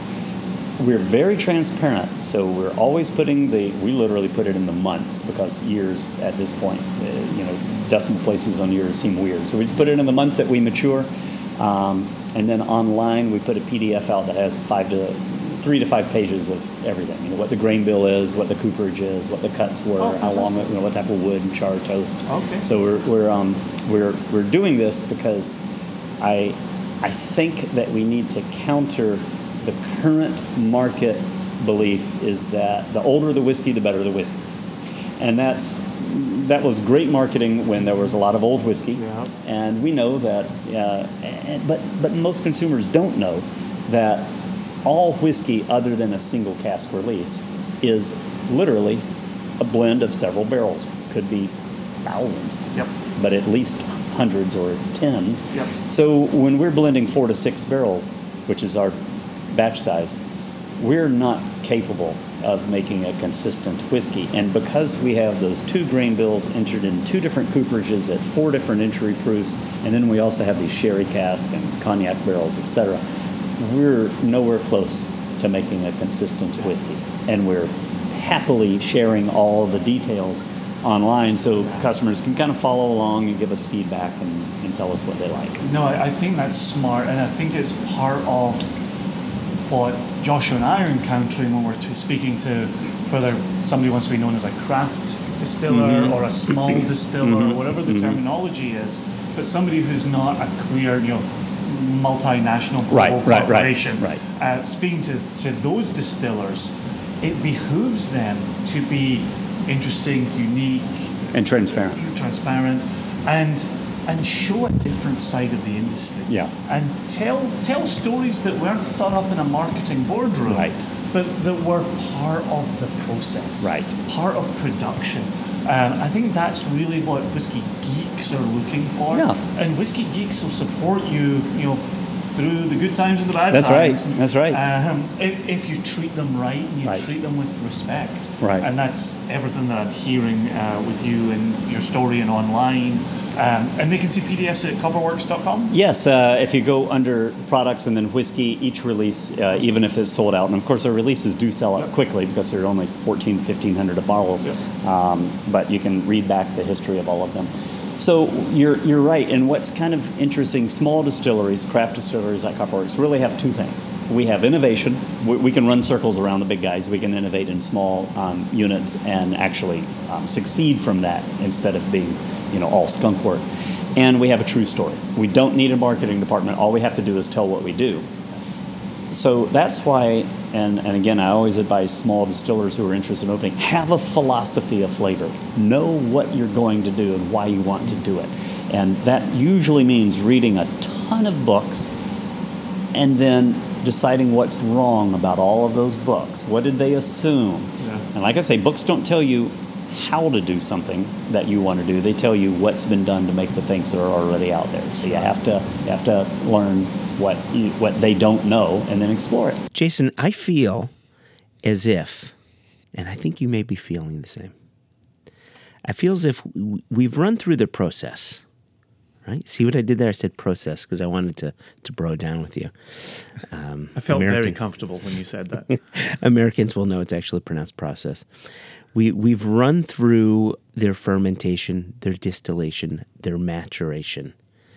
Right now we have a product or products. Mm-hmm. And you guys started tasting through some of those whiskeys. And actually, a good part of the conversation was let's taste release 11. Let's taste, re- you know, tasting every release that they've ever done. But, but, bef- Jason was a gracious host. but before you did that, and this calls back to what we were saying earlier in the podcast, is you and Jason Parker started discussing your thoughts or his thoughts on the arc of the industry, on the arc that it's taking. And obviously, we want to let Jason talk, but I'm curious, you know, having had that conversation personally, having had a chance to think about it afterward, if if there was anything else you wanted to say before we moved it over to Jason. Not a question I was expecting. You're welcome. this would have been covered in our preparation talk. and now here we are. Preparation H. Hatton, that Um, is. may- Maybe, maybe just aside from from the industry component of it, I would definitely say that when your copper works with your 53 gallon uh, cask maturation, and you're working out what each release is going to be, and, and releases are selling out lickety split. Support in Seattle and beyond is tremendous. Love it. Love it. One of the things, and, and we certainly have this of Single Cask Nation, we're always looking for the best story to tell. Uh, and this is something that I said a lot uh, the other week in New Orleans, is none of the stories we're telling are marketing stories. I'm, I'm not trying to create a character in mythology and, and hang No. this whiskey around the neck of that or, you know, river nymphs or, or what have you, you know. So when, when I say story, what I'm trying to communicate is here's something that I think you should know about a distillery. Here's hmm. something I think you should know about the people who who work at that distillery. Yeah. Yep. Here's where this release from this distillery fits in with a previous release from that distillery. And so when I spent time with Jason Parker, that's what he and I were discussing. And and as you pointed out a moment ago, when you've got release three and release six and release eleven, and, and each one is telling a different story. Mm-hmm. I think the one thing for Copperworks and, and out of my conversation with Jason is how do you tell uh, a conver- how do you tell a story that makes up a single book with multiple chapters? Yeah. Yeah. And so they're they're still releasing chapter after chapter that has to have a Copperworks thread running through the entire novel. Yeah. And it was it was interesting for me as an independent bottler to see that given that they're dealing with batches, given that they're dealing with bringing multiple casks together, mm-hmm. they have to be cognizant of what story have we told up to now, what story are we going to tell here, and what story are we going to tell in the future. Yeah. and and I, I loved loved hearing that. And i i know the struggle is real. Yeah it's exactly our position. Um, it's also a fun place to be. Mm. You can mm-hmm. have a ton of fun telling that story. But i wonder as a distiller do you after a while and i'm thinking about Bruichladdich here do you have to stop talking about multiple chapters and have to start talking about you know the same novel Well, I think you definitely do. And it, Bruichladdich aside, I'll use the example of English Whiskey Company, hmm. right? You're using the exact terminology that they had, where they had chapters one through 12. I, I'm not sure if it went beyond that, but I think that that whole chapter series, at least from my perspective, I found it quite interesting. I, I think it did a good job of, of taking people along a bit of a journey and then they finally ended that journey and now they have some standard product lines i think kilkerran right glengyle Yes. distillery did the same that work in work progress in progress yeah and then they got to an eight year old and then they got to a 12 year old and who else Kilchoman did their spring of 2010 summer of 2010 so you got to I think it's important for a new distillery to figure out a way to keep people interested, to keep them invested in the brand so that so they don't get bored of it. But but you're right. You could get to a point where you're you're just uh, what's what's the word I'm thinking of? Overwhelmed, numbed, fatigued. You're fatigued by this constant. Okay, it's another new one. You know, when are you going to have a core product? but I think let can- me yeah. let me throw another example at you as somebody who has embraced that other side of the coin Yeah. is mad scientist Trent Tilton at San Diego Distillery. Mm-hmm. and he wants to be known as somebody who continually has Yeah, that's a good a point. new expression. Yeah. Who has now done something else unexpected with barley and different types of barley. and Yeah. and continually wants to push the envelope and be known as somebody who's more like a craft brewer, where instead of having a standard line, you have your your releases that fit the seasons. And you know, you drink a stout in the fall, so let's distill something from stout. You drink IPA in the spring, let's distill something from IPA and use Vienna Yeah. malt. Yeah. And so there's somebody who's embracing it and not trying to get away from it. and he's nailing it. He's nailing He's it. doing each and fantastic with that. So to me, that's kind of the the beauty of the industry is you can go down the Bruichladdich path so far, the English Whiskey Company path so far, and then say, okay, maybe we need some standards. You can be in the the Copperworks place right now where you're saying, We're, we just want to show you as many sides to our distillery as possible. Yeah. Get to know our distillery, and maybe we'll end up with a standard line, or maybe we'll embrace this. And then you get Trent who says, I'm not even heading towards a standard line. I'm only going to embrace this. Right. But but that leads me to a concern where he's what Trent is doing, he's nailing it regionally, right? He's got California drinking his stuff. He can't keep up with orders. A right great problem to have. He's also in Nevada now as well. I don't know if he's broken into another market, but back in March when we were talking to him, he was excited because he was just breaking into Nevada. My concern is once you start breaking into more and more and more markets, the pushback from other markets could be difficult if you're trying to get in there, right? If you mm. think about a retail shop, there's something nice about having to always be selling Maker's Mark, Maker's Mark 46, Glenmorangie 18 year old, Glenlivet 12 year old, right? Because they know it's going to go on the shelf and it's going to come off the shelf. Mm-hmm. And they have something that they can set their watch to Correct. in, in a manner of speaking. But if you are always doing something new, something different, and the old stuff hasn't moved yet, then it presents a problem. So, f- small picture, Trent is nailing it, and he may be 100% happy with what he's doing. I, I'm, if he wants to grow, if anybody wants to grow, I, I just think getting to a core product there's a reason why you see Scottish distilleries doing that. There's a reason why you saw uh, Westland do it. There's a reason why you saw um, Catoctin Creek and, and and so many other craft producers have gotten to a core that they're looking to sell because it's just a bit easier. And you know what? Maybe they don't want that ease. Maybe they are happy doing what they're doing. And that's the thing for me. That's why I enjoy watching the industry as closely as you and I do, is to see who thinks their philosophy will will be the winner. Um, so so so we've we've waxed lyrical a little bit. We always do this. We just kind of get into. it. We get kind of a little enthusiastic, and Yeah. away we go. Let's let's pivot back to Mr. Jason Parker, because yeah. he he for me is is an industry leader, and he helps teach classes. Uh, in the Seattle area, Yeah. He's absolutely fascinating. Uh, Christopher Grombeck, our good friend at Barrel Thief, Yeah. uh, co-hosts classes with Jason Parker, Oh, nice. and they are very well attended, and people learn a ton of things.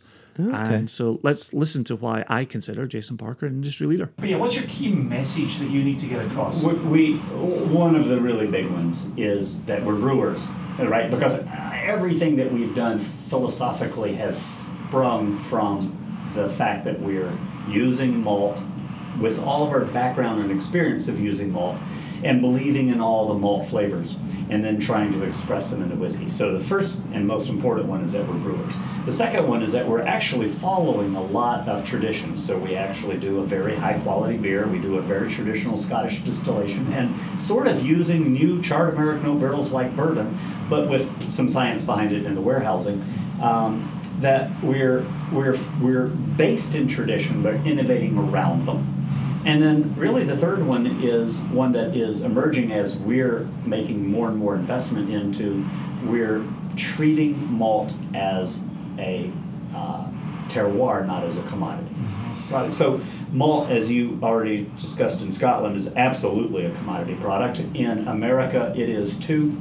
Um, that that even brewers, even brewers, treat base malt as a commodity. So when I go, I do a lot of lectures, and I, I always start the slide with malt is the new hop. And brewers get it. They get the fact that hops used to just be bitter units. Yeah. And now hops are the things that make or break a brewery. If they can get their hands on, you know, Citra before anybody else does, and they can make this type of flavor. So people don't ask for a hoppy beer; they ask for a beer by its characters. I want it floral. I want it um, grapefruity. I want it, you know, uh, whatever word is that type of hop. But they don't do that with malt yet. They do it in session beers in England. They talk about the flavors of the malt. We whiskey is the perfect place to express that. It's even stronger. It's even more of a flavor. So that's the third thing that we're really talking about now is that malt is the new hop, but for whiskey, malt is the feature. Barrel is not the feature. Yeah. Barrel is what makes malt express itself. That's good. So all the way back to your um, uh, discussion about distilling um, for a younger product, or actually manufacturing for a, a younger product. That's one of the things that um, you know we're already exploring some of that with the good beer.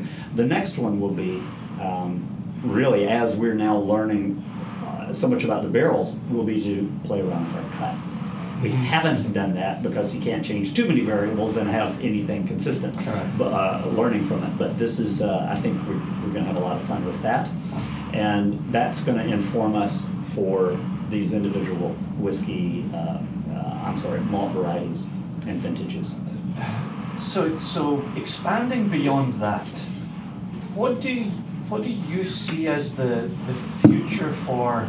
And I'm going to call it American craft distilling, Mhm. uh, and that's going to be a, a wide brush that Mhm, yeah, sure. a lot. Mhm. Um, I feel very fortunate that I've been in the United States since the very beginning of this Mhm. movement. There were maybe three or four or five distillers from the 90s Right. who, who I missed. Right. But if we're now up to, and depending who you speak to, you get a different estimate, but somewhere around 1,500 distilleries Yeah, that's right. across the United yeah, States. Yeah, 1,500 operating and maybe another 500 in process. That's, Mhm. that's mental numbers. That's right. Um, one of the things in my mind when I watched it happen was there, there was the big boom, there was a lot of um, money being invested in it.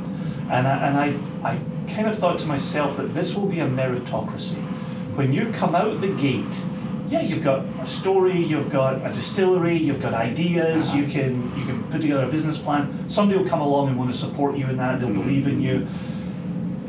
Can this can this industry work with 1500 or 2000 distilleries? Um, will we see a falling away? Will we see a sharpening of, of the, and Mhm. by I mean meritocracy, Mhm. the very well done distillers? Mhm. Will they separate from the rest? Like, what do you see as a, as a man who's deeply entrenched in it? Uh, what do you see as the future for American craft distilling? You remember my background was starting as a brewer uh, 1989, and when we opened Pike Place, there were about 200 breweries in America. There's now 6,600. So, when, but by the way, when we um, um, incorporated Copperworks, not when we opened, but when we incorporated Copperworks, there were about 200 distilleries in America. There's now, as you said, you know, just under 2,000, about 1,500 operational. I believe it's running the same gauntlet. Um, what happens is a anybody can open it first in their region, and everybody supports them because they're proud of it, and it sounds great. It sounds like it's making jobs. It sounds like it's using a lot of raw materials from local. Um, that, of course, isn't really true. It's just a couple of small family people working their butts off. Yep. but what um, what is different? So back to the beer in the in the beer world, there were the big industrial beers that were shipped all around the world and made consistently. So therefore, kind of the lowest common flavor denominator, so that they could be consistent across the world. Um, local beer came and showed that you can have a whole new flavor, and the closer to local you are, the fresher and better that is. Distill it didn't have the same boogeyman to go fix. Um, there were really world class distilleries out there all around the world and importing everywhere, making incredible product. what's different is they, they are now literally mired in their own tradition. They can't innovate. I'm going to say the Scots can't innovate, the Japanese can innovate just slightly with wood. Um, the Kentuckians and Tennesseans have legislated themselves into a hole they can't in- innovate at all.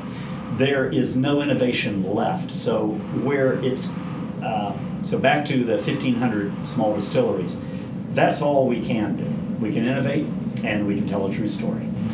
When we innovate, we need to be able to make enough money to keep the lights on and the, the one family fed. And I think it's going to be like brew pubs as laws change to allow distilleries to sell their own cocktails, just like a brew pub and a winery can do. That's what keeps the doors on in the distillery. And I, I see that as a necessity Okay. um, for a lot of the mom and pop places to stay open. And I think it will always be then an opportunity. You can have a, a 10 block radius that will keep you open. If those people come in, they buy food, and you're making your, your booze and you're selling it at drink prices, Yeah. then your margins are good enough to stay open. Short of that, um, either direct to uh, consumer shipping or there's not much else. Uh, at that point, it's gonna you're gonna you know uh, do the distilling until the money's gone, and then you go back to your day job. There then will be the um, out of what 1500 that we have now just like in in uh, in brewing. And by the way we're starting to see i don't know if you saw today the house spirits uh, announcement that diageo invested in them. I did not. so you know that's that distilled ventures yay for christian. Uh, he's worked so hard. And he's of course a brewer who's become a distiller.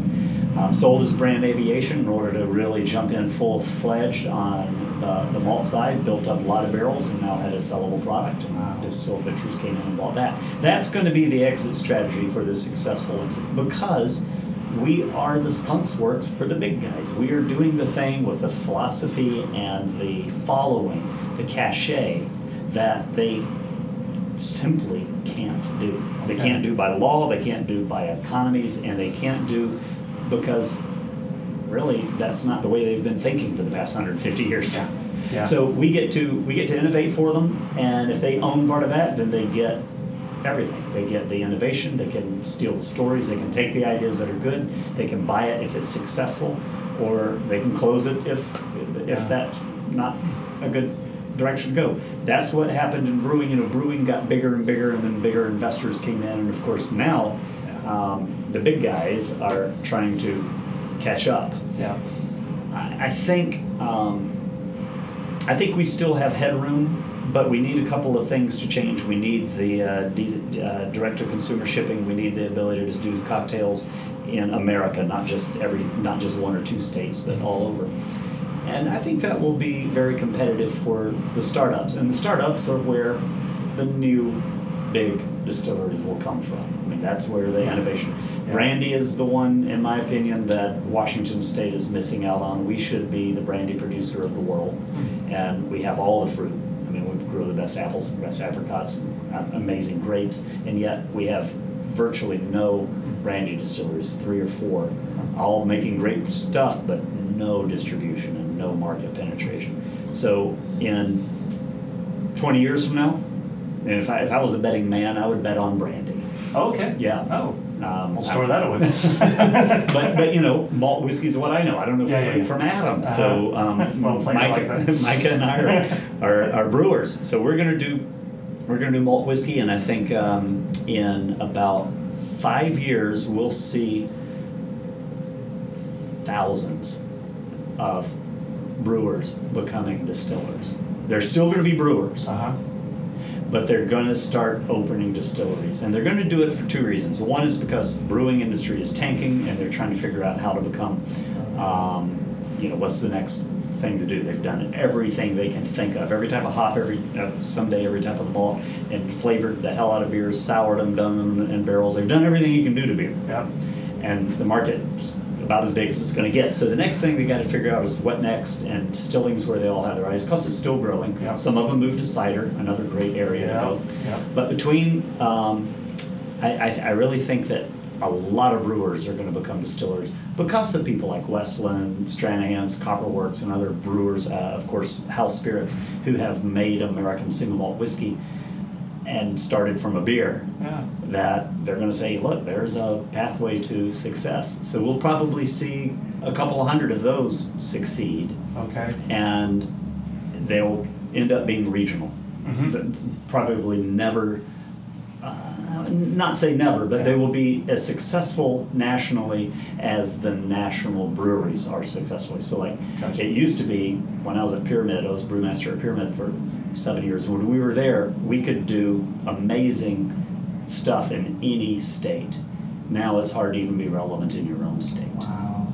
So I think the same thing will happen in spirits. It'll Gotcha. be regional, and that's why it's so important to invest in terroir. Be the Yeah. company that has got those experiences and contracts with farmers, so you get the best Yeah. that the region has to offer. Yeah. No, that's that's fantastic. I I thoroughly appreciate that answer. I have to thank Jason so much for his generous time, his generous pours, uh, and his his generous camaraderie. It was an absolute blast spending that much time with him, and it's one of those moments when I looked at my watch because I'm always conscious. I'm in someone's distillery. They've probably got some other work they could be doing Yeah. and and um, and I looked at my watch. And I, I've been here three hours. like, are, are we okay for time? Yeah. He was like, "Yeah, yeah, we're we're good. We're I'm enjoying That's it. amazing. Let's, let's keep going." So, yeah, it, it was tremendous, and he's he's always been a, a good interview uh, at Whiskey Jubilee Seattle as well. And it was it was after that that I said to him, "We have to get by the distillery. I have to see it. I have to you know interview you about it. Uh, we have to have a deeper conversation." And so this may end up being another one of our long episodes. Uh, general listener feedback is keep them coming. Um, I'm happy with the length of them. You get me through plane journeys. You get me through long car rides. Uh, you even get me through my weekly commute. So I, I so okay. I'm I'm listening to that. I'm gonna try and be less nervous about long. I've always been so nervous about that.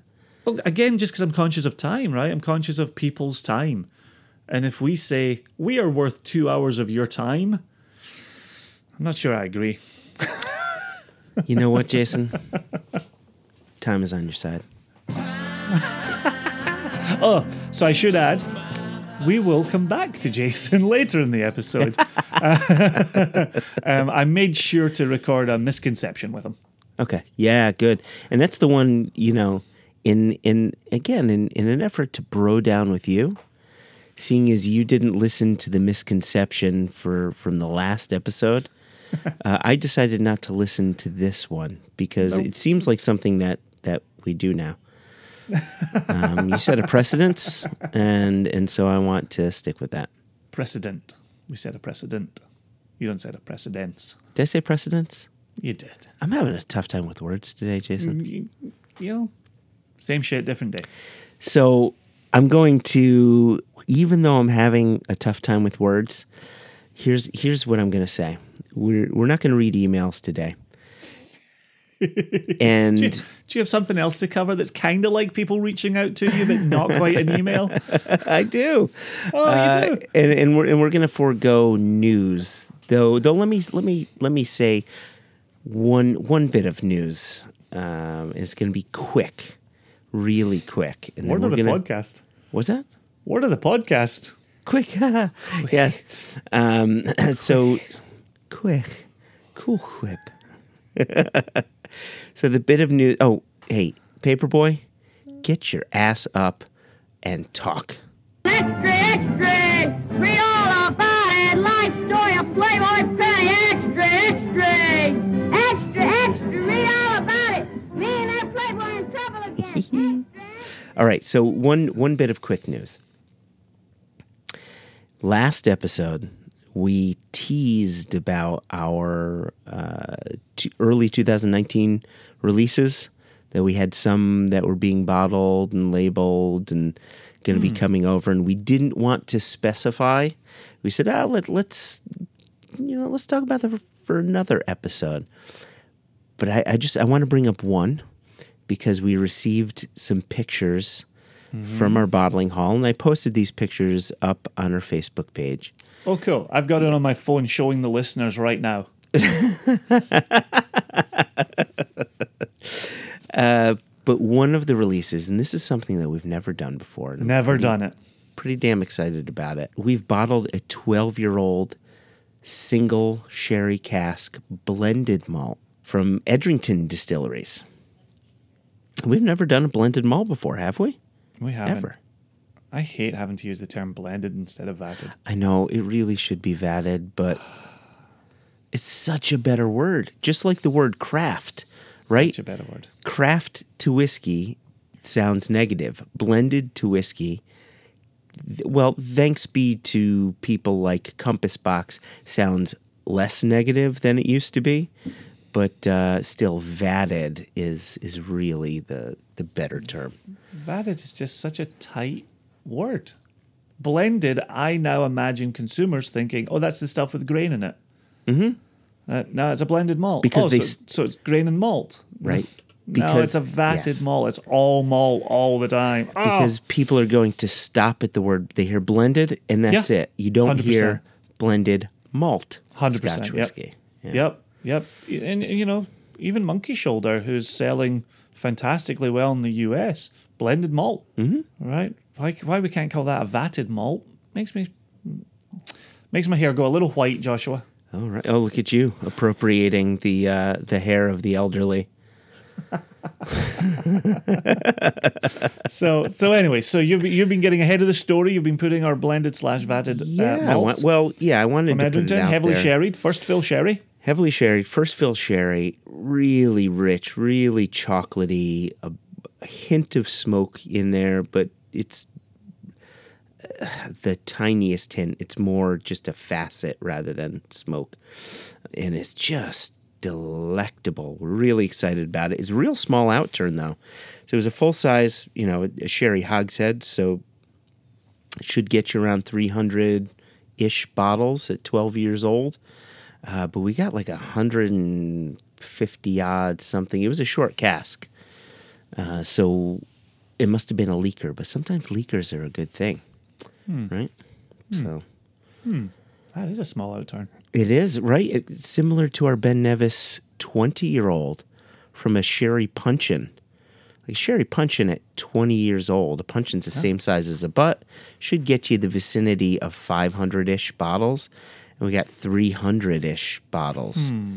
So, yeah, short cask. And we have found short casks to be pretty damn tasty. So, And so the uh, the blended malt single cask will be online release it'll be an online release, yes.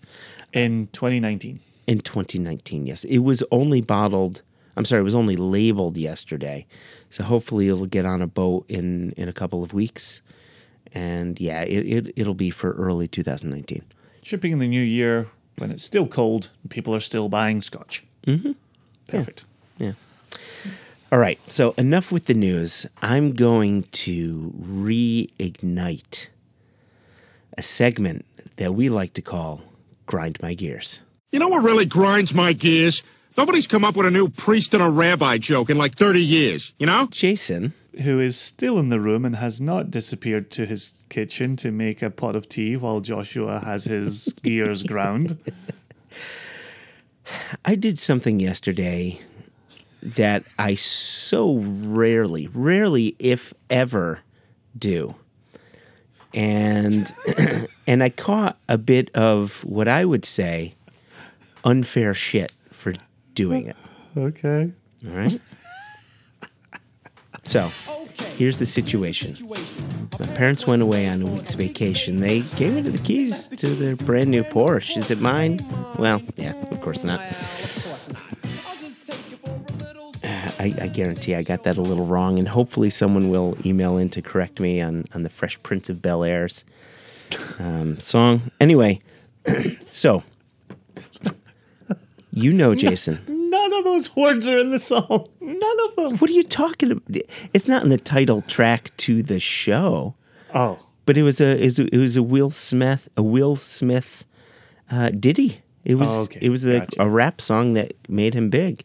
Oh yeah, I'm not as up on Parents his work. Parents just don't understand. oh yes, okay, that that rings a bell. I'm just not as up on his work outside of the TV show Fresh Prince of Bel Air. This was his work from 30 years ago. So it's not like you have to be up on something so far in the past.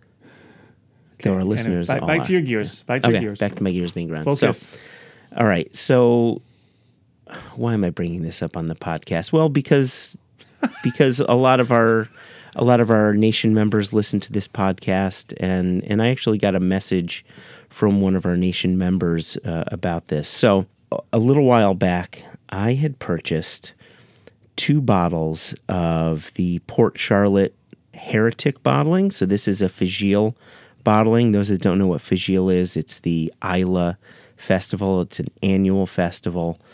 And for this more than a week long festival, each distillery will release a special distillery only bottling for the festival. and the bottles are limited in number and high in demand. Always, li- yeah, so- exactly, exactly.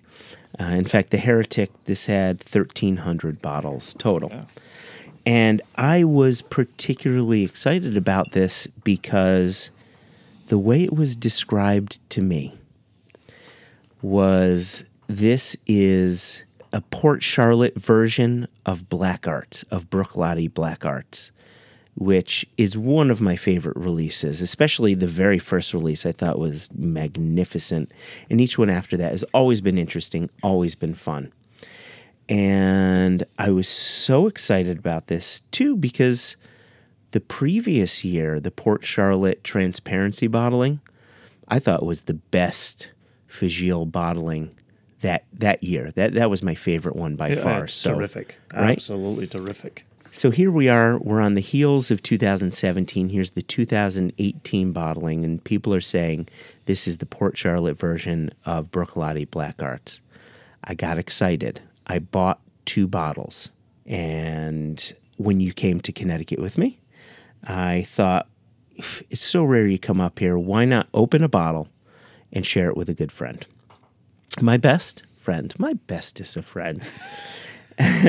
and so we popped open the bottle, and it was one of many, but it was one that we we sipped on early because we were focused for the most part on peat.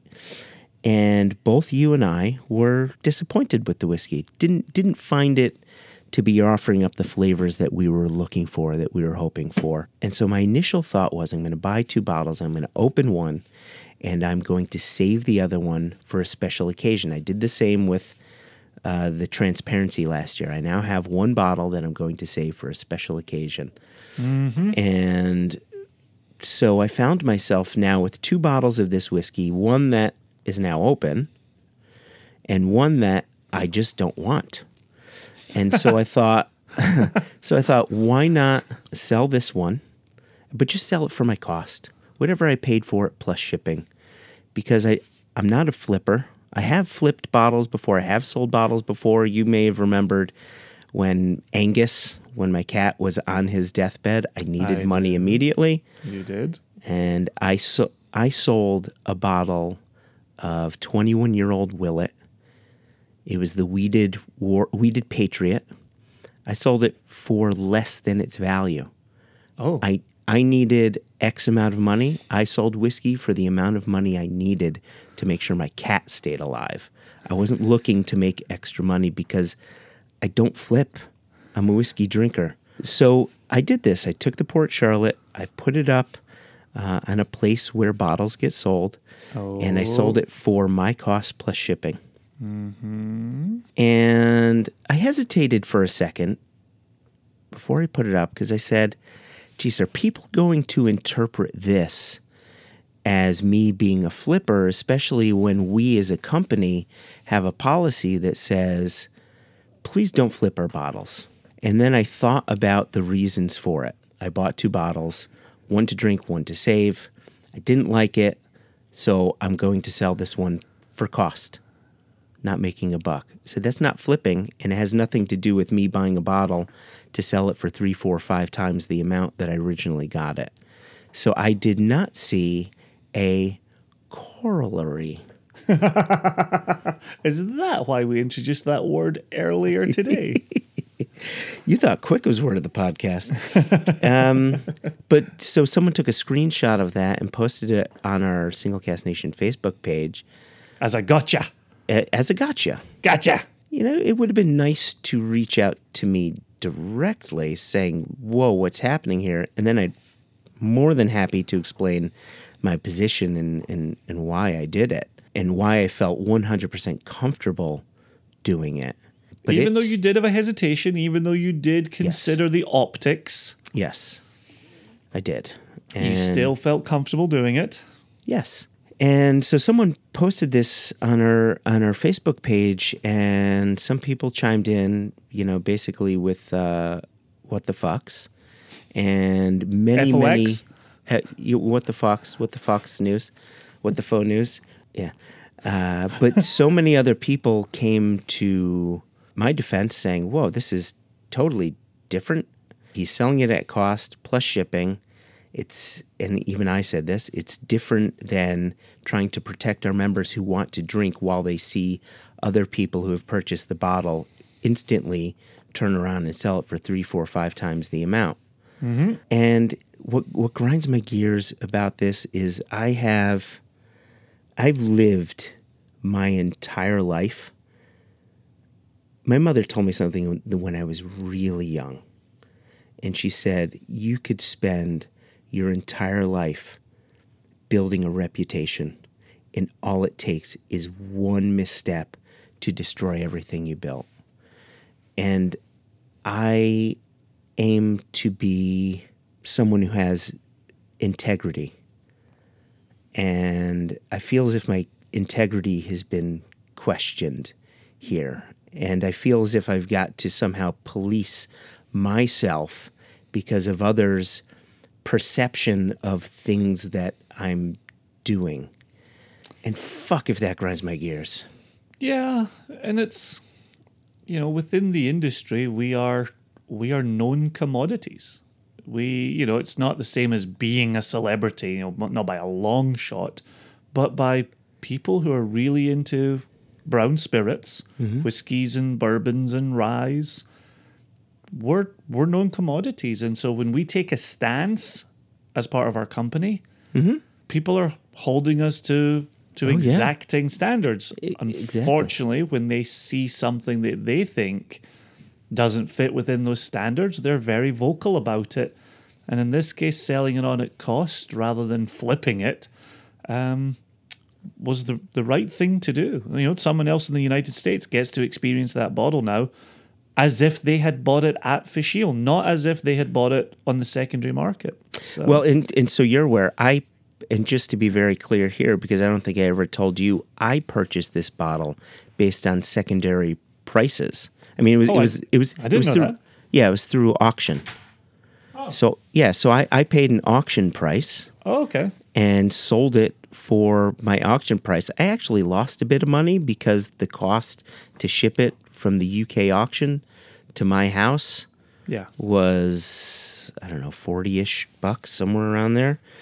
So I actually lost a little bit of money, but I, I didn't want to inflate the overall price of it, so I I just, you know, whatever the exact price it was I paid on auction plus $10 shipping um, is is what I did. And, and and you're right. You know, people do because we're a known commodity and because we take a particular stance on flipping to protect our members, people are going to hold us to a different light. However, and this is why I hesitated. However, it would have been nice for people to reach out directly and with with the call out rather instead of the gotcha. Yeah, Uh, that instead of seems the fair. gotcha. But but I, I would also say, you know, as your mother had very wise words when you were a young chap about Yeah. reputation, it's absolutely spot on. I think it was um, Abraham Lincoln who said, "You can't please all the people all the time." I, I think he posted that on Twitter. Um, and and even if it's apocryphal, it still stands true. You cannot please all the people all the time. Yeah. It's as simple as that. And so I can see why it grinds your gears. I can see why somebody thought they got you in a in a gotcha. And um, you've explained yourself online, you've explained yourself in this podcast. It's going to wind you up through the rest of today and through the weekend, but something else will come along to get your attention very shortly. So Yeah, thankfully, thankfully. don't but worry too much. It's you know, in the end, there very little grinds my gears. It's when my integrity is questioned, which 100%. rarely happens, thankfully. But it ha- it's happened a couple times in uh, the past the past year, and it's I found it to be a bit upsetting. Because your standing is increasing. That's why. Yeah. That's exactly why. That's why I'm sitting down in this chair. There you go. So, so we'll put that into the vault. That goes in the grind my gears vault. Yep. Uh, thank you for sharing, listeners. Thank you for listening. Uh, you, you mentioned a moment ago about people simply reaching out to ask questions. You want to remind the listeners how they reach out to us? Yes. Yes. Then we'll and so Throw it back to Jason Parker and we'll get on out of here. So this is a bit of a caveat. And people have always heard this caveat, but I always mention the caveat at the end. I'm gonna, I'm going to uh, preload. I'm not. That's not the word. I can't think of words today. Pre-game, going to- yeah, I'm gonna pre-game with this. Okay. okay, so I'm going to say this before rather than after, and you'll understand what I mean. So you're going to be premature. Go for it. It checks out. Every bit of information that I have to give you, every time I mention the word whiskey, just know, dear listener, that whiskey is always spelled without the E. So if you want to get in touch with us, you can email us questions at One Nation Under Whiskey. You can uh, you can reach out to us on Facebook at our Facebook group. Go to facebook.com, go to your app, go to the search bar, One Nation Under Whiskey. We've got a group there. Uh, please ask some questions there. Uh, it would be great to hear from everybody. Uh, you can tweet at us if you'd like at One Nation Whiskey, or you can Instagram us, tag us on Instagram, send us a message, whatever you want to do at One Nation Under Whiskey. And that's really it. Those are those are the four ways in which we will accept communications. I also accept horses riding into the centre of town, sounding out a message with a hoof on a concrete floor, Yeah. and I will whisper the response into their ear, and they will return to their place of origin and deliver that message unto you. As soon as you mentioned that, I got the um, I got the the scene from History of the World Part One with Gregory Hines when he's doing the the tap dance on the on the sandy ground. Yes, a little sand on the stage for the native Shim Sham sand dance. Look out, I'm gonna start.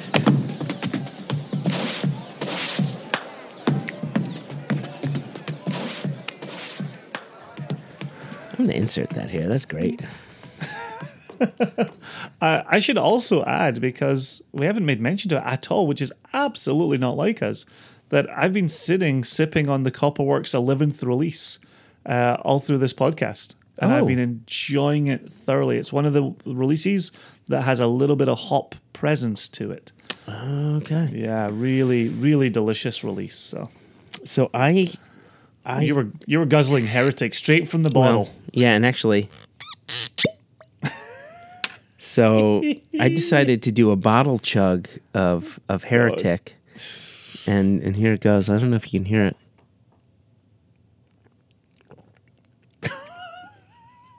Okay, stop, stop, stop. Oh, gosh. Oh my gosh! Mistakes Oh my were gosh. made. Oh, 55.9 percent. You know the. It's interesting. The nose. Well, I wasn't able to nose it. I was only able to taste it. The palate is much better than the nose. That's what I remember. I just thought there wasn't much to the nose. Right? Yeah, and, and, Just and that palate was present. it. Yeah. Yeah, yeah, and you know what? Other people may love it, and actually, forgot to mention. No, I'm not going to mention here. Moving on. So, do we? So, we have a misconception, right? You mentioned that. Do we have a misconception from? Did that go straight to your head, that bottle chug? yes. Indubitably. Indubitably corollarily. I will say we came, we saw, we spoke. Mm-hmm. I thoroughly enjoyed listening to Jason Parker on this episode. Yep. I thoroughly enjoyed having a conversation about Jason Parker and Copperworks with you on this episode, Joshua. Mm. And I thoroughly enjoyed our listeners listening along with us as Jason Parker told us a little bit about what they've got going on at Copperworks. And I appreciate you going out there and, and spending all the time you did and conducting what I think was a really, really fine interview. Good questions, a good interviewee, but a really good interview. So so thank you for that. Well, cheers, Jason made it very, very easy. We were just two chaps wandering around a distillery having a good conversation. I think I said this in a previous episode um, as I was hinting at what lay in our future with Copperworks. But I'll reiterate here since people have come to it for the Copperworks focus. Um, as we were talking maturation, and Jason had said, oh, that's something you should taste. And he started climbing through the barrels, uh, the, the, the, the racks. And while he was above me, looking down, and I was there with empty right. glass in hand. Oh, okay, okay. that description didn't get any better. Uh, he looked down at me. Two guys, one glass. He looked down at me from on high, and he said, What's gonna happen? Do I need a wah wah pedal? we might have an Easter egg, an Easter egg writing itself here, uh, producing itself. He looked down and he said, Jason, you have a good life. You get to fly around the country visiting distilleries with distillers who climb through the racks looking for the really cool and unique things for you to taste uh, while you interview them and have conversations with them. And I looked up at him uh, and I said, from a 25 year brewer, uh, and maybe he's, maybe he's even a 30 year brewer, and a, and a five year distiller, like, I will take that as the ultimate compliment. Thank you, Jason Parker. At 29 year brewer, I think he said. I think he started in 1989. Okay. Brewing. I, yeah. I'll be honest, Joshua. I've got so many numbers in my head. they all start to run together like a beautiful mind. And I don't come out of it with any answers. I just get more and more confused the older I get. So so perhaps perhaps this was an Easter egg, perhaps it wasn't. Uh, we're gonna get out of here and we're gonna give the misconception floor over to Jason Parker. Cheers to everybody. Catch you oh. on the whiskey jubilee wrap up What are you episode. doing? Cheers. What are you doing? We don't do that. We don't do any of that. Don't do any of what? First, first we do the misconception. Then we come out of the misconception, and then we cheers people. That's what I'm saying. I'm just I'm just cheersing now, Let it go to misconception, go to the theme song, out? go to the Easter egg, call it good. Really? Absolutely. I tried doing that one time. You shit all over me, my friend. You took all the words in the introduction and rearranged them. Let's keep the theme going. It's Halloween. It's not Halloween. It's November 2nd. It'll be November 6th when people hear this. Maybe 7th. 7th. Seventh. Yeah. All right. Well, so you're let's- comf- Are you you're Fuck it. comfortable with this? Fuck it. Let's go bowling. Look at me pressing the button twice. Um, so one of the things we do, Jason, is a misconception, and and we've we've run through a lot of these misconceptions now, and oftentimes with a with a producer, with a bottler, whoever it happens to be, there's always something about the age, or, you know, and we just had that conversation, um, or the color of it, right? The darker it is, the older, and so a lot of those misconceptions. But given our conversation today, I want to do something different for the very first time with you Okay. Given that you've been very open about brewer moving to distillation, is there a misconception that you had about distilling that has since been debunked with all the work that you've now been doing with Copperworks? Uh, there's a couple. Actually, there's dozens, but uh, there's a couple of big ones. Um, my early understanding of whiskey is that barrels are uniform and that the barrels would produce a consistent product. And so that you could then pick a particular type of barrel and have a reliable product coming out of that barrel after barrel. And that's, of course, not only not true, but thankfully not true, because Right. that's what makes so much of it fun. Now, why did I have that experience? Because I didn't understand, like almost any consumer understands, about the importance of blending. It is simply not talked about in marketing, it's not talked about in production. It's the one thing that they don't talk about. They first talk about water, then they talk, well, they talk about tradition, and then they talk about water, and then they talk about um, stills, and then a few will talk about ingredients, the, the malt, but they won't talk about where the malt comes from unless you're Bruichladdich. And then they will finally talk about barrels, but never about blending barrels. Mm-hmm, mm-hmm. Okay, so that was one really big one. Another really big one, and I'll tell you a little anecdote about this one. It was kind of funny. I thought that if you had a still and you were unfortunate enough to have like dropped a hammer on that still and made a big old dent in it, then you better save that hammer because when you replace that still, you got to make the same dent in it. And that shape is so specific to the flavor that if you don't have it exactly the same, it's not going to be all right. Of course, you know, I mean, they laughed me out of, of a boardroom and, in Forsyth when I brought that up. But it turns out that you know the still shape matters yes but everything going into the still and how you operate the still and how you treat it afterwards what proof and what entry proof what type of wood what size what the warehouse conditions are are so much more dramatically impactful in flavor that it's again it's just one of those things is uh, i just had no idea. And i think that's why so many young distilleries meaning distilleries who are coming from people who did not have a distilling background, focus on the still first. When they really ought to be focusing on the wood first and then the fermentation right behind that. Though two things that they can really influence that they don't need to be. Um, uh, eh, eh, there's so there's so much ease of information there. The stills are the type of thing where that's physical chemistry.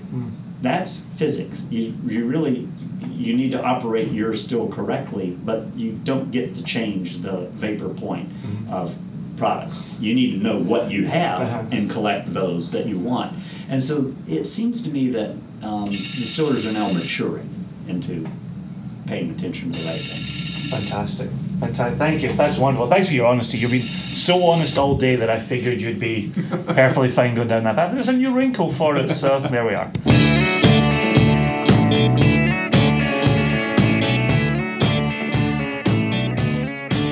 I mean, okay, uh, uh, a priest and a rabbi go, go into the supermarket, and uh, the priest wants to buy a ham, and the rabbi says, oh, I can't eat it. I ca it's forbidden. Couldn't eat it. Not allowed.